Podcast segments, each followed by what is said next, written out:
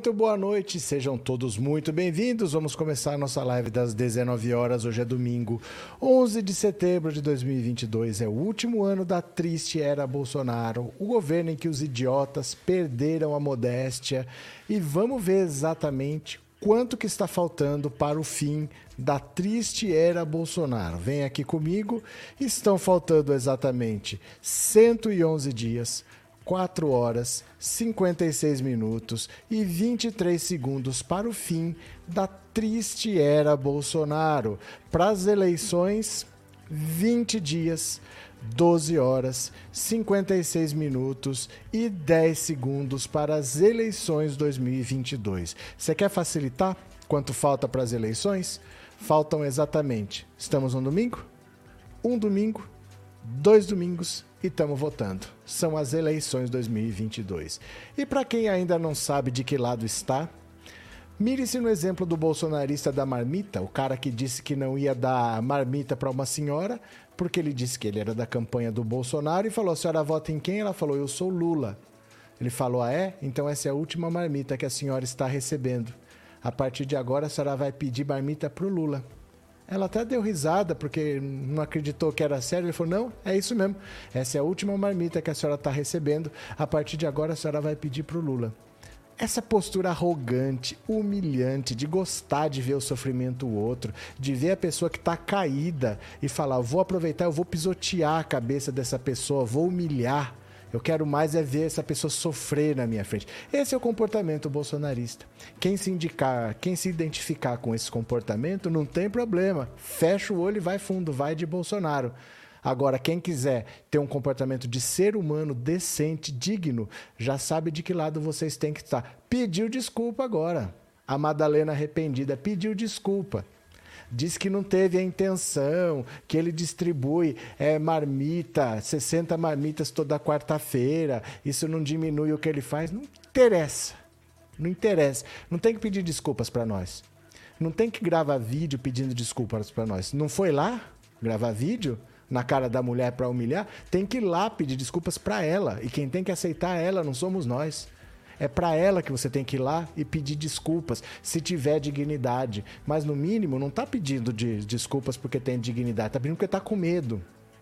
Às vezes está sofrendo ameaça, porque o pessoal descobriu quem ele é, descobriu o telefone, descobriu o Instagram, descobriu o Facebook e começa a mandar mensagem com ameaça. Aí o cara fica com medo, né? Aí grava videozinho para pedir desculpa. Não tem que gravar vídeo pedindo desculpa, não. Tem que ir lá pedir desculpa para essa senhora que ele humilhou e falar que o idiota que ele foi, que ele não deveria ter feito aquilo e que ela vai ser tratada daqui para frente como gente que ele nunca fez.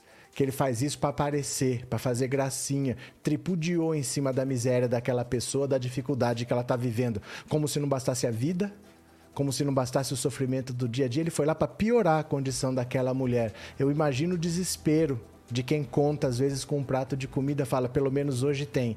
Saber que não vai ter mais porque o cara é bolsonarista. Mas pediu desculpa agora, né? Agora ele pediu desculpa, ele acha que tá tudo bem. Ele que fica esperto, hein? Ele que fica esperto, os ânimos estão acirrados, fica fazendo gracinha. Espero que não aconteça nada de ruim com ele, mas que fique esperto, porque no mínimo ele tá com medo. Para ter feito esse vídeo, ele está com medo. O MST, o tão criticado MST, vai doar seis meses de cesta básica para essa mulher. O MST é um grande produtor de de produtos de agricultura, vai doar seis meses de cesta básica para ela, atitude que esse cara não teve. né? Porque se ele é agricultor, se ele é empresário, se ele tem dinheiro, ele poderia falar: não, eu vou tentar desfazer o que eu fiz. A senhora não vai ficar sem marmita, não, pelo contrário. Todo mês eu vou fazer um supermercado, vou fazer uma compra do mês, vou deixar aqui para a senhora, para a senhora não passar dificuldade. A senhora não vai receber uma marmita, não. Viu? Eu não quero que a senhora fique sem marmita porque eu fui um idiota. Então eu vou fazer uma compra do mês para a senhora, todo mês aqui, ó, pelo menos por um ano a senhora está garantida para ver se eu apago esse mal-estar que eu casei. Peço perdão para a senhora. Mas não faz, né? Faz videozinho porque tá com medo de apanhar. Esse é o bolsonarismo, gente. Esse é o bolsonarismo sem caráter, egoísta e que gosta de humilhar o outro. Esse é o bolsonarismo que mata que mata, tem um lado que mata e tem um lado que é morto, né? É assim mesmo. Vitória Pureza, obrigado pelo super sticker e obrigado por ser membro, viu? Obrigado pelo apoio pela generosidade, muito obrigado. Deixa eu agradecer também JF Sestari, obrigado pelo super chat de coração, obrigado pelo apoio. Sônia Ferreira, obrigado pelo super sticker e obrigado por ser membro. E Raquel Mouzinho, obrigado por ter se tornado membro, obrigado pela confiança, seja bem-vinda, viu, Raquel? Obrigado de coração. Vamos lá, minha gente, vamos ver o homem pedindo desculpa aqui? Eu vou fazer o seguinte: eu vou primeiro mostrar o vídeo porque não é todo mundo que viu. Eu vou mostrar o vídeo primeiro, depois eu vou mostrar o pedido de desculpas, tá? Então, pera lá, deixa eu pegar aqui, ó. É um vídeo bem curtinho, é rápido também, só pra gente se contextualizar. Olha só. Essa campanha de Bolsonaro, a senhora é Bolsonaro ou Lula? Eu sou Lula? Lula? então tá bom aqui, ó. Ela é Lula. A partir de hoje não tem mais marmita. Tá bom? É a última marmita que vem aqui. A senhora peça pro Lula agora. Beleza? Tá bom? É a última marmita que vem pra senhora. É verdade? Verdade. É sério? Sério. Tá bom, gente? Aqui não vem mais marmita. Beleza? Ela vai pedir pro Lula. Tá bom? Beleza, então, gente. Podre, sem vergonha, vagabundo, mau caráter. Isso é mau caratismo, isso é mau caratismo da pior espécie, né? Mas vamos ver agora aqui, ó. Ele pediu desculpinha, ele tá com medo. Dá uma olhada aqui, ó.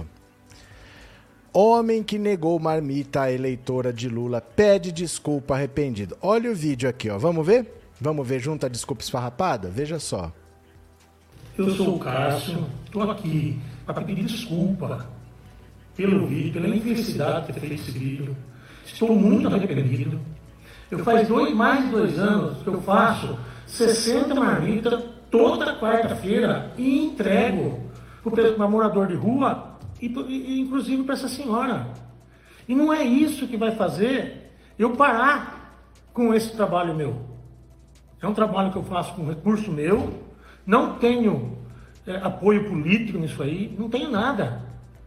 Eu só quero a caridade. E eu tive, eu estou muito arrependido, eu tive a infelicidade de fazer esse vídeo. Só isso que eu tenho que falar. Qual?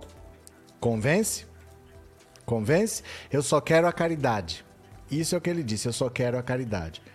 O homem que disse a uma mulher que ela não receberia mais doações de marmitas por ser eleitora de Lula, gravou um vídeo pedindo desculpas e se dizendo muito arrependido. O vídeo com a recusa da entrega das novas marmitas viralizou, gerando críticas nas redes sociais e anúncios de apoio à mulher. Estou aqui para pedir desculpas pela infelicidade de ter feito esse vídeo. Estou muito arrependido, disse o homem, identificado como Cássio Senali e apoiador do presidente Jair Bolsonaro. Ele negou ter apoio político e disse que só quer a caridade, vagabundo. O caso aconteceu em Itapeva, no interior de São Paulo. O vídeo de pedido de desculpas foi divulgado na página do Facebook do jornal Ita News. O vídeo que viralizou mostra o homem entregando um pacote que seria a marmita à mulher que aparenta estar em situação de pobreza. Depois de dizer que é da campanha de Bolsonaro, ele pergunta em quem ela vai votar. Quando ela se revela eleitora do petista, o homem diz, olhando para a câmera: ela é Lula. A partir de hoje, não recebe mais marmita. É a última marmita. A senhora peça pro Lula. Agora. Faz mais de dois anos que eu faço 60 marmitas toda quarta-feira e entrego para morador de rua, inclusive com essa senhora. Não é isso que vai fazer eu parar o trabalho. É um trabalho que eu faço com recurso meu, não tenho apoio político. Eu só quero a caridade, justificou no vídeo o pedido de desculpas. Olha só, é, entre os que propuseram ajudá-la está o apresentador Luciano Huck. Fome não tem ideologia, precisamos fortalecer o que nos une e não o que nos separa. Esta atitude ridícula e lamenta é lamentável e desumana, escreveu no Twitter Luciano Huck. Me ajudem a chegar essa senhora, por favor, quero ajudá-la. Vamos fazer uma corrente do bem para ela? Vamos, vamos fazer corrente do bem, Luciano. Vamos sim, você que em 2018 falou que no PT você nunca votou e nunca votaria, e que Bolsonaro você acreditava que as pessoas podem amadurecer e que ele tinha uma chance de ouro de ressignificar a política no Brasil. Você é um dos responsáveis por botar essa besta lá que fez essas pessoas estarem nessa situação. O país piorou demais e você é um dos culpados. Agora você quer fazer uma corrente do bem para ajudar essa senhora. Pessoas como você tem nojo de justiça social. Vocês gostam de caridade, principalmente se for no seu programa, para você ainda ganhar audiência. Para você ainda posar de bom moço e depois querer ser presidente da República. Mas é só ter um bom contrato na Globo que você larga o sonho de ajudar o país, né? Também manifestaram repulsa à atitude vista no vídeo artistas como Daniela Mercury, Pablo Vittar, Rafael Portugal, Antônio Tabet e políticos como Orlando Silva, Jandira Fegali, Marcelo Freixo, Guilherme Bolos e Lula. Veja, políticos como Orlando Silva, Jandira Fegali, Marcelo Freixo, Guilherme Bolos e Lula. Nenhum bolsonarista. É isso. É isso o mau caratismo, né? O MST disse que vai doar cestas de produtos da reforma agrária para ela ao menos por seis meses. Eu vou mostrar aqui a matéria já já do MST, tá? Olha, eu vou falar para vocês assim, tem uma hora que você fica, começa a pegar um ranço dessa gente, porque esse Luciano Huck é um dos responsáveis por ter botado o, o Bolsonaro lá, porque ele é influente, ele fala, as pessoas repercutem, tem gente que é fã dele, mas ele poderia, naquela situação que estava, falar: eu analisei as duas candidaturas, eu vi os problemas que. Vamos pegar esse vídeo aqui, deixa eu recuperar esse vídeo aqui, pera aí rapidinho. Pera aqui, ó. Vamos ver. Ó, pera lá. Vamos ver esse vídeo aqui rapidinho, porque isso aqui é uma das é uma das históricas de 2018. Ó, tá aqui. Pera lá, chupou fone. Vamos ver junto aqui. Vem aqui comigo. Ah, eu pego um ranço dessa gente, viu? Eu pego um ranço dessa gente. Deixa eu só compartilhar a tela aqui. Olha lá. Presta atenção. Pode nenhum candidato, pelo amor de Deus. Ó, vou explicar de novo, tá? Eu fiz uma análise ao longo da semana da minha opinião sobre as duas candidaturas. As duas, uh, os dois problemas que eu vejo nelas. No PT eu jamais votei e nunca vou votar. Isso é fato. No Bolsonaro, de novo. Não estou falando que eu. Assim, levantei os problemas e acho que as pessoas podem sim amadurecer. É o que eu estou falando. Vamos ver o que vai fazer. Uma chance de ouro, né? De ressignificar a política no Brasil. Vamos ver. Vamos agora. Tá? Vamos ver. Faz... Eu fiz uma Vamos análise. Ver. Vamos ver. Vamos ver, para ele tanto faz. Para ele tanto faz, porque para ele o bicho não pega. Para ele tanto faz. É, vamos ver, vamos votar nesse fascista aí, nesse cara que diz que seria incapaz de amar um filho se o filho dele fosse homossexual porque ele ia ter vergonha. Quem sabe ele não cuida das pessoas? Né? Vamos votar nesse cara aí que defende bandido, que vai na Câmara defender miliciano, condenado a 19 anos e meio de prisão por crime hediondo. Quem sabe ele cuida das pessoas. Olha, vou te falar que me dá um ranço essa gente oportunista. Agora aparece para fazer corrente do bem. É claro, né? Dá para ganhar uma audiênciazinha aqui. Caramba, deixa eu vou te contar, viu? Cadê? É, Renan, que nojo desse homem não tem coração. Aonde vai parar o nosso país? Aonde veio parar? Onde veio parar o nosso país, né? É, só mais uma mentirinha, chega de gente como essa, mais um para tirar proveito da situação alheia. Cadê? É, Darcy, nossa, esse cara é desumano, bota ranço. Pois é. é. Antônio Lopo, Luciano Huck ajudou a abrir a porta do inferno. Hoje os filhotes do capeta estão andando por aí. Verdade. É, TecBR é maldade que não acaba e olha os oportunistas. Não, é a melhor coisa. Esse pessoal, eles não querem justiça social. Eles querem é a pessoa pobre para eles passarem humilhando o ano inteiro, igual esse cara fez com essa senhora. Aí no final do ano eles dão uma cesta básica, tiram foto e posta lá no Facebook deles. É isso que eles querem, eles querem posar de bom moço. Ah, eu faço caridade. E aí não tem problema passar o ano inteiro se aproveitando da fragilidade dessas pessoas, né? É, cadê? Maria Ângela, foi na Paraíba a briga dos bolsonaristas? Não, foi no Mato Grosso. É, Spider Silva, sem vergonha, depois que a casa caiu, quer falar em caridade. Ninguém precisa dessa humilhação. É medo, é medo, porque o bicho deve estar tá pegando. É cidade pequena, né? Todo mundo sabe quem é. Se é em São Paulo, quem será que é essa pessoa? Mas é Itapeva, uma cidade pequena. De cara todo mundo sabia quem é. Aí o bicho pega, né? Aí o bicho pega, o cara fica com medo, vem pedir essa desculpa esfarrapada aí. É, Edson, mas por que o desgoverno Bozo só beneficia os ricos por os impostos deles? O Bozo está ajudando. Como assim, Alvari? Agora ele está arrependido porque o vídeo apareceu para o Brasil todo. Ele está com medo, ele não está nem um pouco arrependido, ele está com medo porque a coisa está muito séria, ele sabe que não pode vacilar, né? Marlene Silva, eu fico tão triste com esses pessoal mau caráter, ainda usa a dita frase Deus acima de todos. Guia Martins, aqui no Brasil, gente idolatrando essa rainha que dias antes tirou o neto do testamento por ele ter casado com uma mulher negra. Ah, né? De onde você não espera nada, dali é que não sai mesmo. Maria de Fátima, inacreditável uma pessoa se intitular cidadão de bem e negar comida para uma senhora por questões políticas, o Brasil chora. Olha, é, esse cara ele tem que ficar muito esperto, porque o, o ódio que dá de ver uma atitude dessa, ele tem que ficar muito esperto, por isso que ele está gravando videozinho, né? É, Lady Aguiar, obrigado pelo superchat, obrigado por ser membro, viu? Muito obrigado. Cadê? Canal do, da Juju Coelho. Quando você vê bolsonarista humilhando alguém, pode investigar que ele deve na justiça. É, tem processo, é, recebeu auxílio emergencial, é assim mesmo, né? É, Michele, nós somos FD, divulgamos até sabemos quem é, indignada com a crueldade desse bolsonarista. Quem puder, viu, gente, assista a live por essa rede aqui, ó. Coloca aqui, ó. Opa, cadê minha mão? Ó, coloca seu celular aqui em cima que você vai ser jogado direto para lá. Ou então, se você já tiver esse aplicativo no seu celular, você procura lá pensando alto que vai aparecer ao vivo para você. É a mesma live. Se você comentar lá, o seu comentário aparece aqui do mesmo jeito. A gente precisa ter opções tá? Porque o YouTube é complicado. A gente já ficou aqui com. Retiraram cinco vídeos sem motivo, porque falaram que era discurso de ódio. Veja só, discurso de ódio, vídeo sobre a facada do Bolsonaro. Então, quem puder, fica 10 minutinhos lá, vamos fazer essa rede crescer, tá? Quem puder. Bora.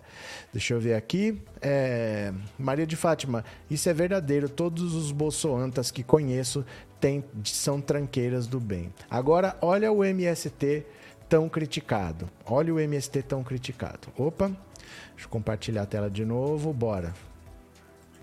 MST vai doar cestas por seis meses para mulher humilhada por apoiar Lula.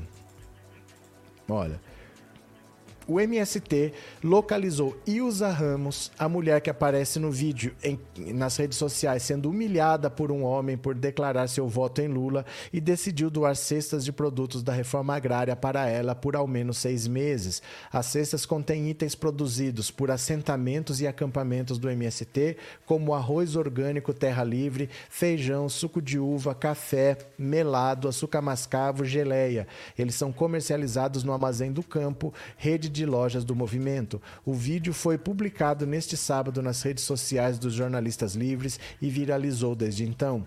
Nele, um homem pergunta a ela para quem vai ser seu voto. Após ouvir que ela apoiará o petista, ela diz que aquela seria a última doação de marmita que ganharia. Ela é Lula. A partir de hoje não tem mais marmita, afirma ele após ouvir que a senhora tem preferência pelo petista. A senhora peça pro Lula agora, beleza? O MST localizou Ilza por meio de seu assentamento em Itapeva, cidade onde ela mora, e entregou a primeira cesta neste domingo. A disseminação do vídeo nas redes gerou uma movimentação em apoio à mulher e em repúdio ao homem que a ofendeu. A fome é culpa da falta de compromisso de quem governa o país. Negar ajuda para alguém que passa dificuldades por divergência política é falta de humanidade. Minha solidariedade com essa senhora e sua família, afirmou Lula pelo Twitter. O MST calcula que desde o início da pandemia de Covid-19 doou mais de 7 mil toneladas de alimentos e 2 milhões de marmitas para famílias em situação de fome e insegurança alimentar. Olha, eu vou falar uma coisa para vocês. É, negar comida para quem está com fome por divergência política não deveria estranhar ninguém. Porque esse é um governo que negou vacina para o Brasil por divergência política. Ele não queria a vacina do Butantan porque era do Dória. E ele, por divergência política, não queria dar palanque para o Dória. Ele achava que era um adversário dele para a reeleição. Então ele falou: Dória, não vou comprar tua vacina, não, viu? Vai vender para outro. Já tinha até assinado a compra foi lá com o Pazuello que estava internado por Covid e rasgou o pedido, 46 milhões de doses. E a banana do Pazuello, esse general vagabundo também, é, ai, é simples, um manda, o outro obedece. Dane-se a população. Interesse político acima de tudo. O bolsonarismo é isso. É gente que só quer garantir o próprio poder, garantir é, o seu privilégio. Eles não estão preocupados com ninguém, não viu? Aí vem aqui, ai, mas você tem que ver que bolsonarista, gente que não presta, né? Tem que ir lá o MST dar uma cesta para essa gente, porque o cara que é produtor rural, o cara que é agricultor, ele escolhe quem ele ajuda. Só ajuda quem é da patotinha dele, né? Gente sem vergonha, né? Zito, a desculpa não serviu para nada. Ver link. ver link. Não manda link, viu? Não adianta ver link. Não vem link, não. Não dá para mandar. O YouTube não permite, viu, Zito? É, quentinha dada é perigoso, corre o risco de estar envenenada desse tipo de gente. Mas, John, ela não pode ficar escolhendo quem vai dar comida para ela. O que ela vai fazer? Vou passar fome? Vou morrer de fome? A situação dessas pessoas não é de escolher.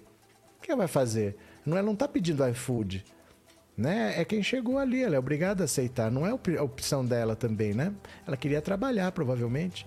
Negar comida é negar a vida marinês. É, Delone, essa, esse bolsonarista é mais um covarde como todos. Cabelo Studios teve bolsonarista dando parabéns às desculpas do safado e dizendo que é por isso que vota em Bolsonaro. Vai entender vai entender, né? Val Silva, onde mora o MST doou muito arroz para as famílias vulneráveis, né? Inês, agora sim ela vai se alimentar bem. Os alimentos do MST são maravilhosos. Já fui em muitas feiras do MST, bom demais. Ana Oliveira, boa noite. Uma semana com muita saúde para todos.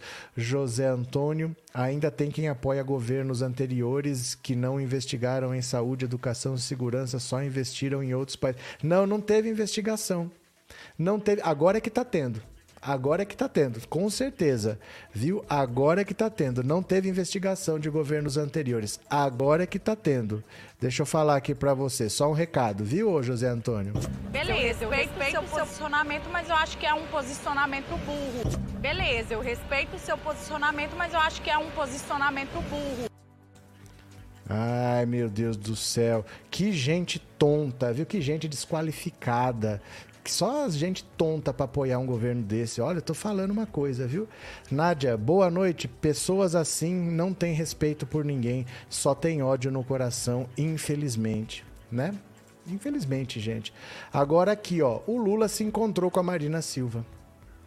Depois de muitos anos, não sei nem desde quando, provavelmente desde 2014, a Marina Silva, enfim, foi lá para encontrar o Lula. Caramba, hein?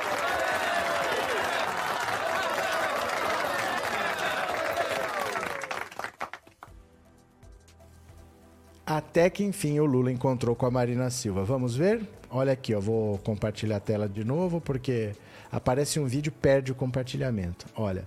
Lula reencontra Marina Silva e recebe propostas da ex-ministra do Meio Ambiente para o setor. Tava demorando para acontecer. Olha só. É, o ex-presidente Lula, candidato a presidente da República pelo Partido dos Trabalhadores, se reuniu com Marina Silva, ex-ministra do Meio Ambiente, neste domingo. Segundo Lula, Marina lhe apresentou propostas para um Brasil mais sustentável, mais justo e que volte a proteger o meio ambiente. O reencontro entre Marina e Lula representa uma reaproximação de dois políticos após anos de afastamento. Marina foi ministra do Meio Ambiente do governo Lula de 2003 a 2008. No ano seguinte, deixou o PT e foi candidata à presidência em 2010 pelo PV, enfrentando Dilma, candidata petista candidatou-se ao mesmo cargo pelo PSB em 2014 e pela Rede em 2018. Hoje, a meu convite, depois de muitos anos, reencontrei Marina Silva. Relembramos nossa história desde quando nos conhecemos. Conversamos por duas horas e ela me apresentou propostas para um Brasil mais sustentável, mais justo e que volte a proteger o meio ambiente, escreveu o ex-presidente em uma rede social. Foi uma boa e necessária conversa onde pude apresentar propostas para um Brasil mais justo e sustentável. O PT busca uma reaproximação com Marina, que é candidata ao cargo de deputada federal nas eleições deste ano, e ofereceu a ela o cargo de vice-governadora de São Paulo na chapa de Fernando Haddad, como publicou o blog da jornalista Ana Flor. A ex-ministra negou e disse que prefere trabalhar para consolidar a rede e por isso prefere ser candidata a deputada federal. Marina é considerada uma puxadora de votos importante e capaz de ampliar as vagas do partido na Câmara dos Deputados. Não é ampliar as vagas, não é isso. O, a rede em 2018, não atingiu a cláusula de barreira. A cláusula de barreira é o mínimo de votos que o partido tem que ter para ter acesso ao fundo partidário, que é um dinheiro que o partido recebe todo mês, o, quatro anos ele recebe, ao fundo eleitoral, que é o dinheiro que recebe antes da eleição, e ao horário eleitoral gratuito. Então a rede não atingiu esse mínimo e já está há quatro anos sem nada, sem horário na TV, sem dinheiro, sem nada. Então ela precisa ter uma votação grande para conseguir superar a cláusula de barreira, porque se for para mais quatro anos, oito anos sem dinheiro, o partido vai acabar. Só tem hoje um deputado e um senador. O senador é o Randolfo Rodrigues. Né? Só tem um de cada lugar. Então a ideia não é nem aumentar a representatividade, é sobreviver, é conseguir superar a cláusula de barreira. Essa reaproximação com Lula, ela é simbólica. Não quer dizer que ela vai trazer votos para o Lula é simbólico, porque é importante você pegar todos os que têm algum tipo de problema com você e trazer para o seu lado, para mostrar que o enfrentamento ao Bolsonaro é, é, a busca de vencer um mal muito maior do que qualquer divergência. Então, trazer o Alckmin. O Alckmin foi um adversário histórico. Não um inimigo, mas um adversário histórico.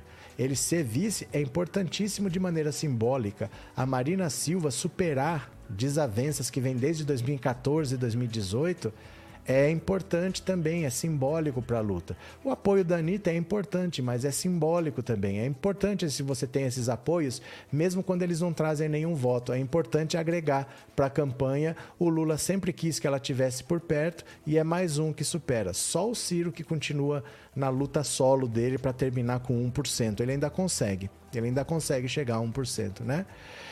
É, Bolsonaro confirma a presença no funeral da Rainha Elizabeth. Mas ele foi convidado. Ele foi convidado, não tinha sido convidado ainda. É, boa noite, boa noite, já dando like. Obrigado, Maria Aparecida. Cabelo Studios, o Twitter Brasil pediu ao ministro Alexandre de Moraes do STF desbloqueio das contas de oito empresários bolsonaristas. Gente, por favor, vamos conversar? Podemos conversar? Vocês ficam copiando e colando manchete, aí cada hora a gente fica falando de um assunto diferente, não tem um raciocínio. Vamos conversar, não fica copiando e colando manchete, não. Dê sua opinião. Eu, dou, eu faço questão de dar voz para vocês. Pra, eu não leio mensagem só de, de quem paga, eu não leio mensagem só de membro. Aí o cara pega, copia e cola uma manchete, copia e cola uma manchete. Vamos tentar conversar? Bora. Eu só acredito que a conta vai vir anado para esse mundo que deu uma flechada no coração de uma mulher sofrida, cantinho do céu. Pronto, cadê? que mais? É, Juliane, a maioria dos empresários que apoiam Bolsonaro são ex-empregados de metalúrgicas ou montadoras, ganharam processo trabalhista e abriram seu negócio. Isso é ser empresário? Ganhar um processo trabalhista e abrir um, uma lojinha ali, abrir uma fabriquinha ser empresário? Ai, meu Deus do céu. Olha só, Bolsonaro agora sabe o que, que ele está fazendo, esse projetozinho de ditador? Sabe o que ele está fazendo? Se eleito, ele quer aprovar uma PEC para aumentar, para aumentar o número de ministros do STF para 15. Porque aí ele indica os, os, adicionais e tem maioria, né? Leonardo Santana, obrigado pelo super sticker, viu? Muito obrigado, valeu. Bora? Olha, é, Bolsonaro planeja a PEC em segundo mandato para a STF ter 15 ministros. Olha só. Jair Bolsonaro planeja ressuscitar, num eventual segundo turno de mandato, a ideia de uma proposta de emenda à Constituição para aumentar o número de ministros do Supremo. Dessa maneira, o presidente seria responsável por mais indicações e teria, em sua visão, aliados para formar maiorias em votações do seu interesse. A ideia é aumentar de 11 para 15 o total de ministros.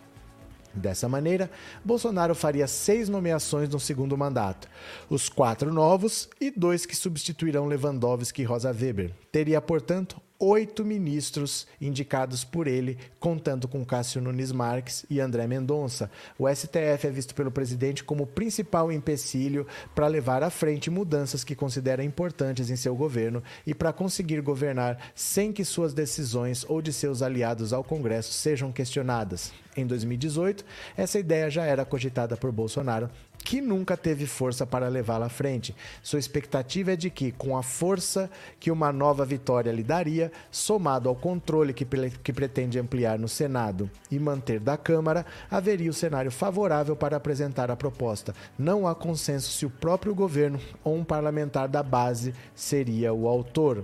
Olha, todo líder autoritário, quando tem um segundo mandato, ele radicaliza, ele parte para o extremo. Então ele tem um cara que é o ídolo dele, chama Viktor Orbán, que é o presidente da Hungria. Lá ele fez exatamente isso. Ele se perpetuou no poder, aposentando juízes, indicando novos juízes aliado com ele, mudando a composição da Suprema Corte lá da Hungria e pronto, lá é o ditadorzinho, mas dentro da lei. Não é botando exército na rua. Botar exército na rua, gente, não é viável. O exército nem tem estrutura para isso, para dominar um país desse tamanho. Nos anos 60, o Brasil era um país rural. Lembra do seu avô? Seu avô morava na roça. Pouca gente morava em cidade. O Brasil tinha poucas cidades. A população era rural e era muito menor. Então era diferente dominar o país nos anos 60 e dominar em 2020. Não tem exército para isso, não tem estrutura para isso, não.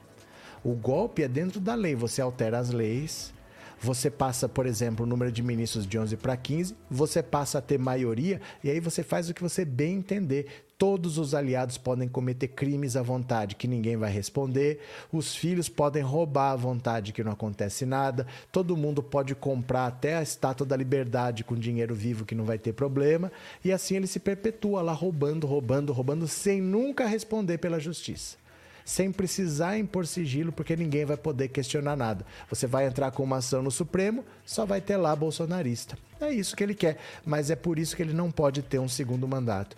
Todo líder autoritário num segundo mandato ele radicaliza, né? Seninha, nem todo bolsonarista é corrupto, mas todo corrupto é bolsonarista. É, Haroldo, é muito importante o apoio da Marina Silva a Lula. Boa noite, boa noite. Aloísio, boa noite. Essa PEC termina em 2 de outubro, fora Bozo. Essa PEC? Termina em 2 de outubro? Como assim? É, Paulo Sérgio, o Bozo gosta de entrar de penetra em eventos. Cadê quem mais? Robson, como diz meu pai, depois que inventaram a desculpa, o ser humano perdeu a vergonha na cara. Elias, agora é Lula, só o PT, só o democrático, só o Lula. Coração valente, fora abuso agressor de mulheres, fora quadrilha de ladrões fascistas. Cadê que mais? Hum, Isabel, aí os pobres de direita ficam felizes. Nossa, que beleza, não sei o que ganharão com isso. Cadê que mais? O Bolsonaro quer fechar o STF agora, quer aumentar a quantidade de. É porque não é viável fechar. Não é viável fechar, isso não vai acontecer. Ele já percebeu que não vai acontecer, mas ele pode ter maioria de algum jeito. Outra maneira que ele tinha cogitado era o seguinte: se ele conseguisse eleger senadores bolsonaristas suficientes, o impeachment de um ministro de Supremo é feito pelo Senado. Então ele poderia, se ele tivesse maioria, apresentar pedido de impeachment contra o Alexandre de Moraes e o Barroso, que são os dois que ele menos gosta. Aí ele tem Cássio Nunes Marques. Ele tem uh, os dois que ele vai indicar para o lugar da Rosa Weber e do Lewandowski. Quatro. Ele fazendo o impeachment do Alexandre de Moraes e do Barroso. Seis. Ele tem seis em onze. Era outra possibilidade. Mas ele não vai eleger tantos senadores assim. E mesmo que ele eleja muitos senadores, mas essa vez agora só está elegendo um por estado. São 81 Cada ano, cada eleição, elege dois, elege um. Elege dois, elege um. Agora só está elegendo um. Então não tem chance dele ter maioria, só um terço que está sendo renovado. Dois terços já estão lá. Então não tem chance dele ter maioria fazer um impeachment lá. Aí ele quer aumentar. Ele aumenta quatro e aí ele passa a ter maioria se ele puder indicar seis. Né? Não, não passa isso não, porque ele não vai ter o segundo mandato. Mas essa é a importância dele não ter o segundo mandato. Né? É, Aline, caso Lula se eleja, o Bozo pode desistir do mandato até dezembro? Ele pode desistir do mandato quando ele quiser. Ele não precisa o Lula ganhar. Se ele quiser, ele desiste, né? O problema é o seguinte, por que ele faria isso? Né? Nada indica que ele faria isso. É, Carla, você poderia explicar como funcionam as pedaladas do Jair sobre o setor cultural e ciência? Não, não entendi pedaladas do Jair sobre o setor cultural e ciência. Não tenho ideia do que você está falando.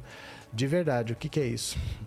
É, flores para Algernon. Suas análises são sempre assertivas. Obrigado. Obrigado, eu que agradeço. Obrigado de coração. Flores para Algernon é de Brasília? Obrigado, viu? Obrigado pelo superchat. Obrigado por ser membro. Valeu. É, Bolsonaro vai no funeral pisar no pé da esposa do príncipe Charles. Não é mais rei Charles III. Não existe mais o príncipe Charles, agora é o rei Charles III. Né? É, essa criatura é totalmente fora da realidade, só sabe distribuir e massacrar o povo. Peculato bom é com moeda corrente. Não, bandido bom é bandido morto, mas dinheiro bom é dinheiro vivo, né? Para comprar imóveis. Isso é lavagem de dinheiro. Vamos ver mais um aqui? Deixa eu falar. Vocês lembram do André Gonçalves? Não sei se vocês vão lembrar. Se vocês virem a cara dele, vocês vão saber quem é. O André Gonçalves, que era ator da Rede Globo e que estava hum, preso esses tempos atrás. Estava preso por causa de pensão alimentícia, todo enrolado, cheio de história. Estou procurando aqui, me falaram que passou um membro, não estou achando. Será que passou mesmo? Acho que o único que teve eu li. Acho que o único que teve eu li. Mas ele agora está preso acabou de tirar a tornozeleira eletrônica. Sabe o que ele está fazendo? Campanha. Quer ser deputado. Acreditem vocês ou não. Olha só. André Gonçalves, candidato a deputado após prisão, é desrespeito às mães. Estão lembrados dessa criatura aqui, ó? Ele já não é mais jovem, ele tem essa cara de, de moleque, mas ele já tem, deve estar próximo dos 50 anos. Tem um monte de filho com várias mulheres diferentes e não paga pensão. Tava preso, agora quer ser deputado. Que beleza, quer ser deputado, né? Olha, o homem, o que um homem condenado por não pagar pensão e com mais de um processo pelo delito faz depois de cumprir uma condenação de dois meses de prisão domiciliar com direito ao uso de tornozeleira eletrônica? Em uma sociedade saudável, e se ele quisesse resolver a situação de forma madura, esse homem iria para terapia, se reuniria com advogados, tentaria contato com os filhos. A última coisa que deveria passar pela cabeça desse homem seria se candidatar a um cargo público. Certo? Além de ser uma decisão sem pé nem cabeça, quem votaria nele? Pois no Brasil de 2022 o ator André Gonçalves é candidato a deputado estadual pelo PV do Rio de Janeiro. Ele começou a campanha imediatamente após tirar a tornozeleira eletrônica que usou por dois meses. André foi condenado à prisão domiciliar em julho por dívidas na pensão de sua filha com Cíntia Benini, Valentina, de 18 anos. Ele também foi processado por sua filha Manuela, de 23, do relacionamento com a atriz Teresa Seiblitz. Em julho, André chegou a passar uma noite na prisão. Pouco antes disso, ele havia lançado sua pré-candidatura. Sua plataforma em reportagem ao jornal Extra, ele diz que pretende trabalhar pelo meio ambiente social, a luta que a gente precisa. Vale lembrar para o ator e candidato que o não pagamento de pensões e as dificuldades enfrentadas por mães solo são pautas sociais muito importantes, principalmente agora em meio à grave crise econômica por qual passa o país, com o aumento da miséria e a volta do Brasil ao mapa da fome. E no meio dessa crise, são essas mães que mais sofrem. Mais de 10 milhões de mulheres são chefes de família no Brasil, e segundo o estudo da FGV Social, existe no país uma feminilização da morte. Isso significa que 47% das mulheres não têm dinheiro para comprar comida para suas famílias. No caso dos homens, o número cai para 26. Mas o que isso tem a ver com a campanha de André Gonçalves e o fato dele ser candidato? tudo. Afinal, deputados são ou deveriam ser representantes do povo. Que exemplo um homem condenado por não pagar pensão pode dar para a sociedade? Seria uma afronta ter um deputado representante dos devedores de pensão na Alerj. Se a candidatura de André Gonçalves foi aprovada pelo TSE, ele tem o direito de concorrer, mas a gente também pode achar essas prioridades esquisitas. André poderia, por exemplo, passar um tempo conversando com organizações de mães solo para ver o que elas passam e também falar com os filhos que crescem longe dos pais e, no geral, carregam ba um baita trauma por isso. Dói só de imaginar o que as filhas de André sentem. Manuela Seiblitz chegou a processar o próprio pai. Isso deve ser muito dolorido. E claro, ele pode aprender com seus erros, assim como todas as pessoas. Mas dois meses em casa com tornozeleira eletrônica são o suficiente? A gente sempre repete: representatividade importa. Por isso é importante que nessa eleição vençam deputadas e deputados que lutem pelos direitos dessas milhares de mães solo que existem no Brasil. Será que precisamos de um representante da categoria homens que não pagam pensão? Acho que não. Olha só, gente, é inacreditável a palhaçada que está virando o país. O cara tirou a tornozeleira eletrônica, a primeira coisa que ele fez foi sair para fazer campanha, porque ele quer ser deputado lá na Lege. Lá na Lege do Flávio Bolsonaro, que um monte de gente foi preso por rachadinha. Ele está querendo ser deputado estadual, né? Ele está querendo ser deputado estadual, estava de tornozeleira eletrônica até ontem por não pagar pensão. Beleza, vai disputar a eleição. Que legal, né? Cantinho do céu, não se nega comida nem água, a justiça vem de cima, a justiça divina não falha. Pronto. Sônia, estamos lascados. Tudo que é ruim, pensa em entrar pra política. A mamata é muito boa, né? Cadê? É, Altelina, Roberto Jefferson é candidato, Eduardo Cunha é candidato, Daniel Silveira, todos candidatos a cargo público? Não mais. Não mais, Altelina. Eles tentaram, o Roberto Jefferson já foi impugnado, o Eduardo Cunha, eu não tenho certeza, mas eu acho que sim. Se não foi, ele vai ser. E o Daniel Silveira sempre soube que ele não poderia ser candidato com perdão ou não. Porque aquele perdão do Bolsonaro, caso seja validado, que o STF ainda não votou, mas mesmo que vote, é só para prisão. A multa continua valendo, a inelegibilidade continua valendo. Então isso não afeta, ele sempre soube que ele não poderia ser candidato já foi impugnada a candidatura dele. Só do Eduardo Cunha que eu não tenho certeza, mas os outros já saíram, viu? Cadê? Alvari, ele namorou com quase todas as atrizes da Globo na época, sai fazendo filho e depois não quer pagar a pensão. É, são anos de pensão atrasada, viu? Porque as filhas que não estão recebendo, uma tem 18, outra tem 23. Não é porque ele ficou dois, três meses sem pagar, é porque são anos sem pagar e chegou numa hora que, numa situação extrema, que as próprias filhas estão processando o pai. Porque ele simplesmente virou as costas. Então não é simplesmente dois, três meses ele tá preso, não. Porque elas são até grandinhas, mas é o, o a vida delas, né? Que tá para trás. Cadê? É, Seninha André Gonçalves que vai beijar o Pelé no avião. O que, que é isso? É uma expressão? Arilena, é impressionante a cara de pau dessa gente. Como é que pode uma criatura que não obedece às leis querer legislar? É inacreditável a capacidade de serem ordinários e cafajestes. É o cúmulo do absurdo. Arilena, pronto. É, existem muitos André Gonçalves no Brasil. Os caras se acham reprodutores, depois vão parar na cadeia. Antônio, que tem, tem, mas assim, é incrível a cara de pau de ser candidato, né? Ser candidato a deputado. É, Inês, TSE proibiu o Bozo de usar imagens de 7 de setembro na campanha. Eu acho é pouco. É porque, gente, é uma festa cívica. Ali não estava o candidato, ali estava o presidente da República. Ele não pode usar isso na campanha, né? Valeu, Inês. Obrigado pelo superchat, obrigado por ser membro, viu? Muito obrigado. É, André Cadé. Se, se esse André vira político, aí que ele vai dar carteirada em avião e desrespeitar geral. Pronto. Ah, é por isso que estão falando, será? É. Ele beijou Pelé no avião, teve isso? Será? Eu não lembro desse fato, não. Eu lembro que ele causou uma vez no avião. Isso é verdade que eu estou lembrando agora.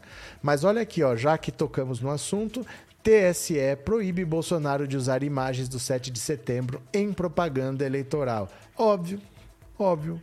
Só faltava, né? O ministro do TSE, Benedito Gonçalves, proibiu no sábado que o presidente Bolsonaro e o candidato a vice na campanha Braga Neto usem nas propagandas eleitorais em todos os meios as imagens capturadas durante os eventos oficiais no feriado de 7 de setembro, que comemorou o bicentenário da independência do Brasil.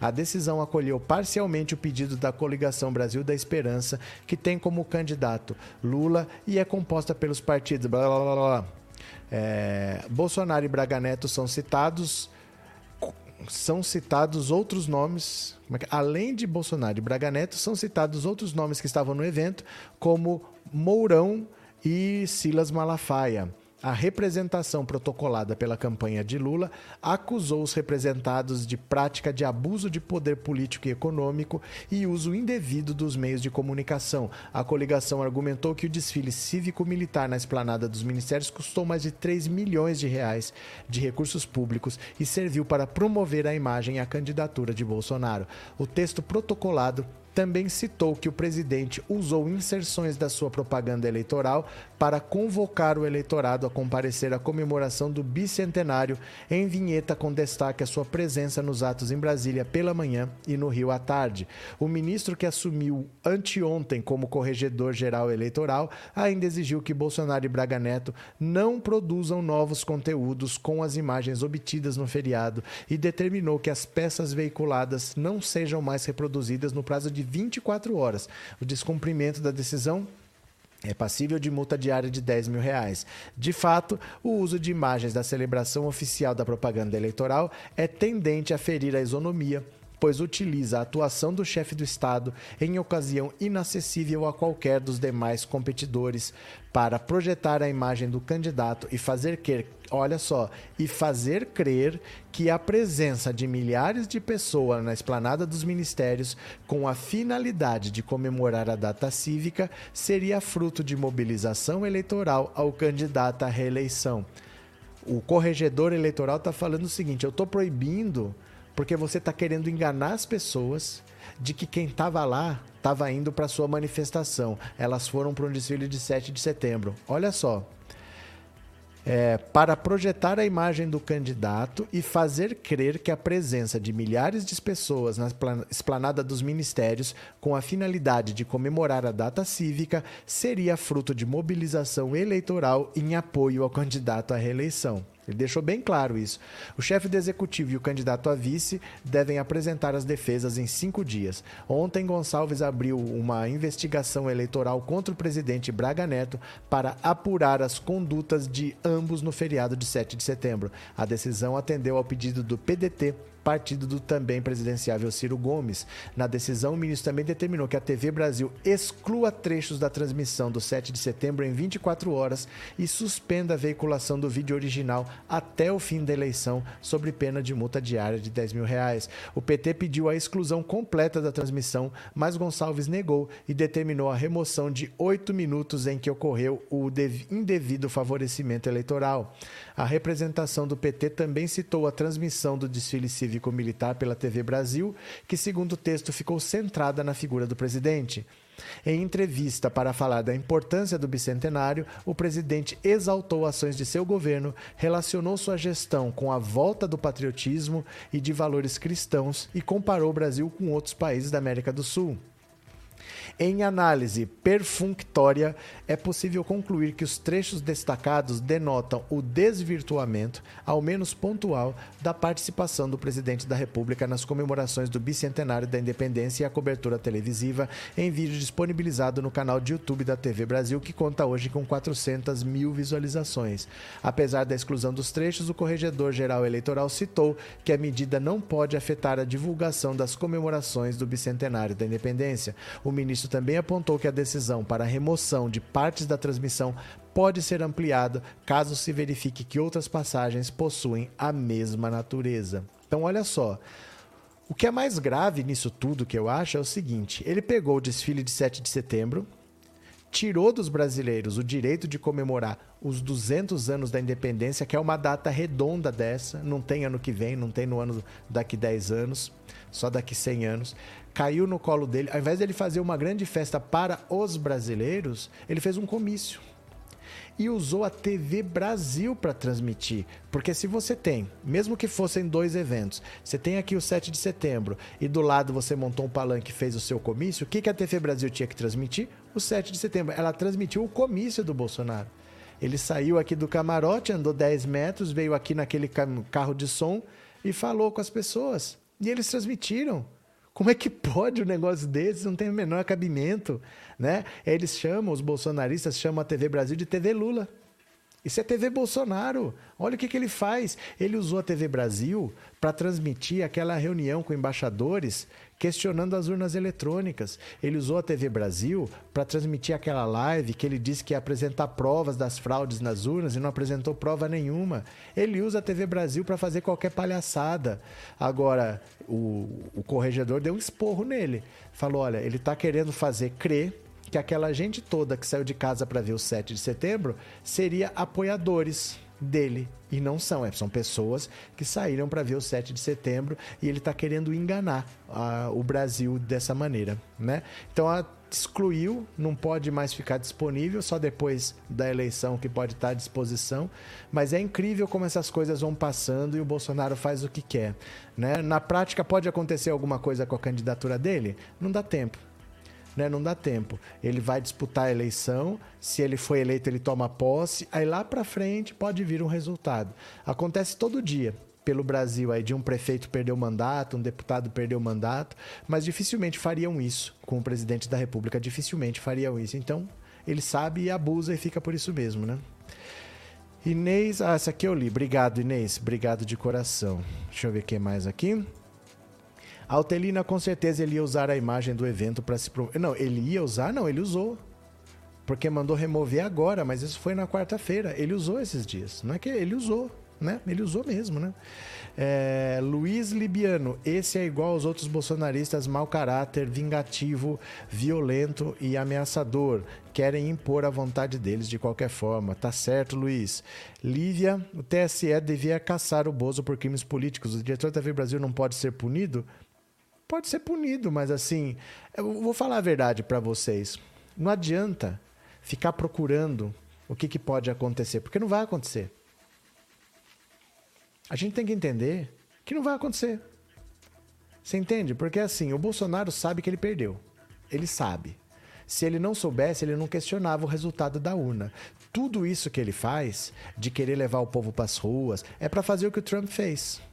Perdendo, manda invadir o Capitólio e seja o que Deus quiser. Morreram cinco pessoas, mas dane-se. Tudo que o Bolsonaro quer fazer é questionar o resultado das eleições, porque ele sabe que ele vai perder. Então, se ele vai perder, dane-se. Se ele vai ser punido, se vai ser impugnado, porque ele vai perder. Então ele está tentando, vai fazer qualquer coisa.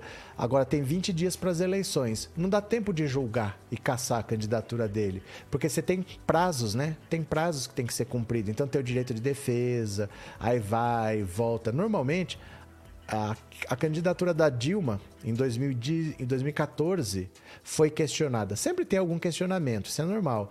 Ela foi questionada e foi inocentada. Foi, disseram que estava tudo regular. Só que questionaram em 2014. Saiu o resultado em 2017, ela nem presidente mais era. É assim que funciona, então. Essa lentidão é que causa a impunidade, né? Porque ele tinha que ser julgado agora, foi ser que você fez está errado, você não pode disputar a eleição. Mas ele pode até ser considerado errado, mas o resultado vai sair quando ele já estiver preso, se bobear, né? É, M. Sil, bora, gente, Lula primeiro turno, bora. Karina, ele sabe que vai perder e vai continuar fazendo de tudo. Ele sabe que não tem voto suficiente para ganhar. É porque tem um limite, né? Tem um limite. É, o Bolsonaro, ó, pega o Datafolha. No Datafolha, ele tem 34%. Na simulação de segundo turno, o Lula vai para 53 e ele vai só para 39. Ele só aumenta 4 pontos, porque não tem mais voto, né? O candidato do governo, pensa aqui comigo, ó, pensa comigo. Se você gosta do governo, você quer que esse governo continue. Então você tem um candidato que é o Bolsonaro um candidato. O candidato do governo é sempre um. Mas quem está descontente do governo e quer mudança, você pode votar no Lula, você pode votar no Ciro, você pode votar na Simone Tebet, você pode votar na Soraya. Para quem quer mudança, tem mais opções. Então, por exemplo, se o Lula vai para o segundo turno, ele tem outros candidatos com eleitores que queriam mudança para herdar o voto. Mas o Bolsonaro, como candidato do governo, ele não tem de quem herdar voto. Porque quem gostaria de um segundo mandato dele já está com ele. Então ele dificilmente cresce. O candidato do governo para vencer a eleição, ele tem que chegar no segundo turno na frente. Porque ele não vai crescer. Se ele chega atrás, já era. Ele sabe que já era. Ele não vai crescer do primeiro para o segundo turno. Porque as pessoas que estão olhando para o governo, para os três anos e oito meses de governo dele estão reprovando, não é em dez dias que vão mudar de ideia. ah, não, dá mais quatro anos para esse cara aí. Ele sabe que não dá logicamente, não tem muito o que fazer, né?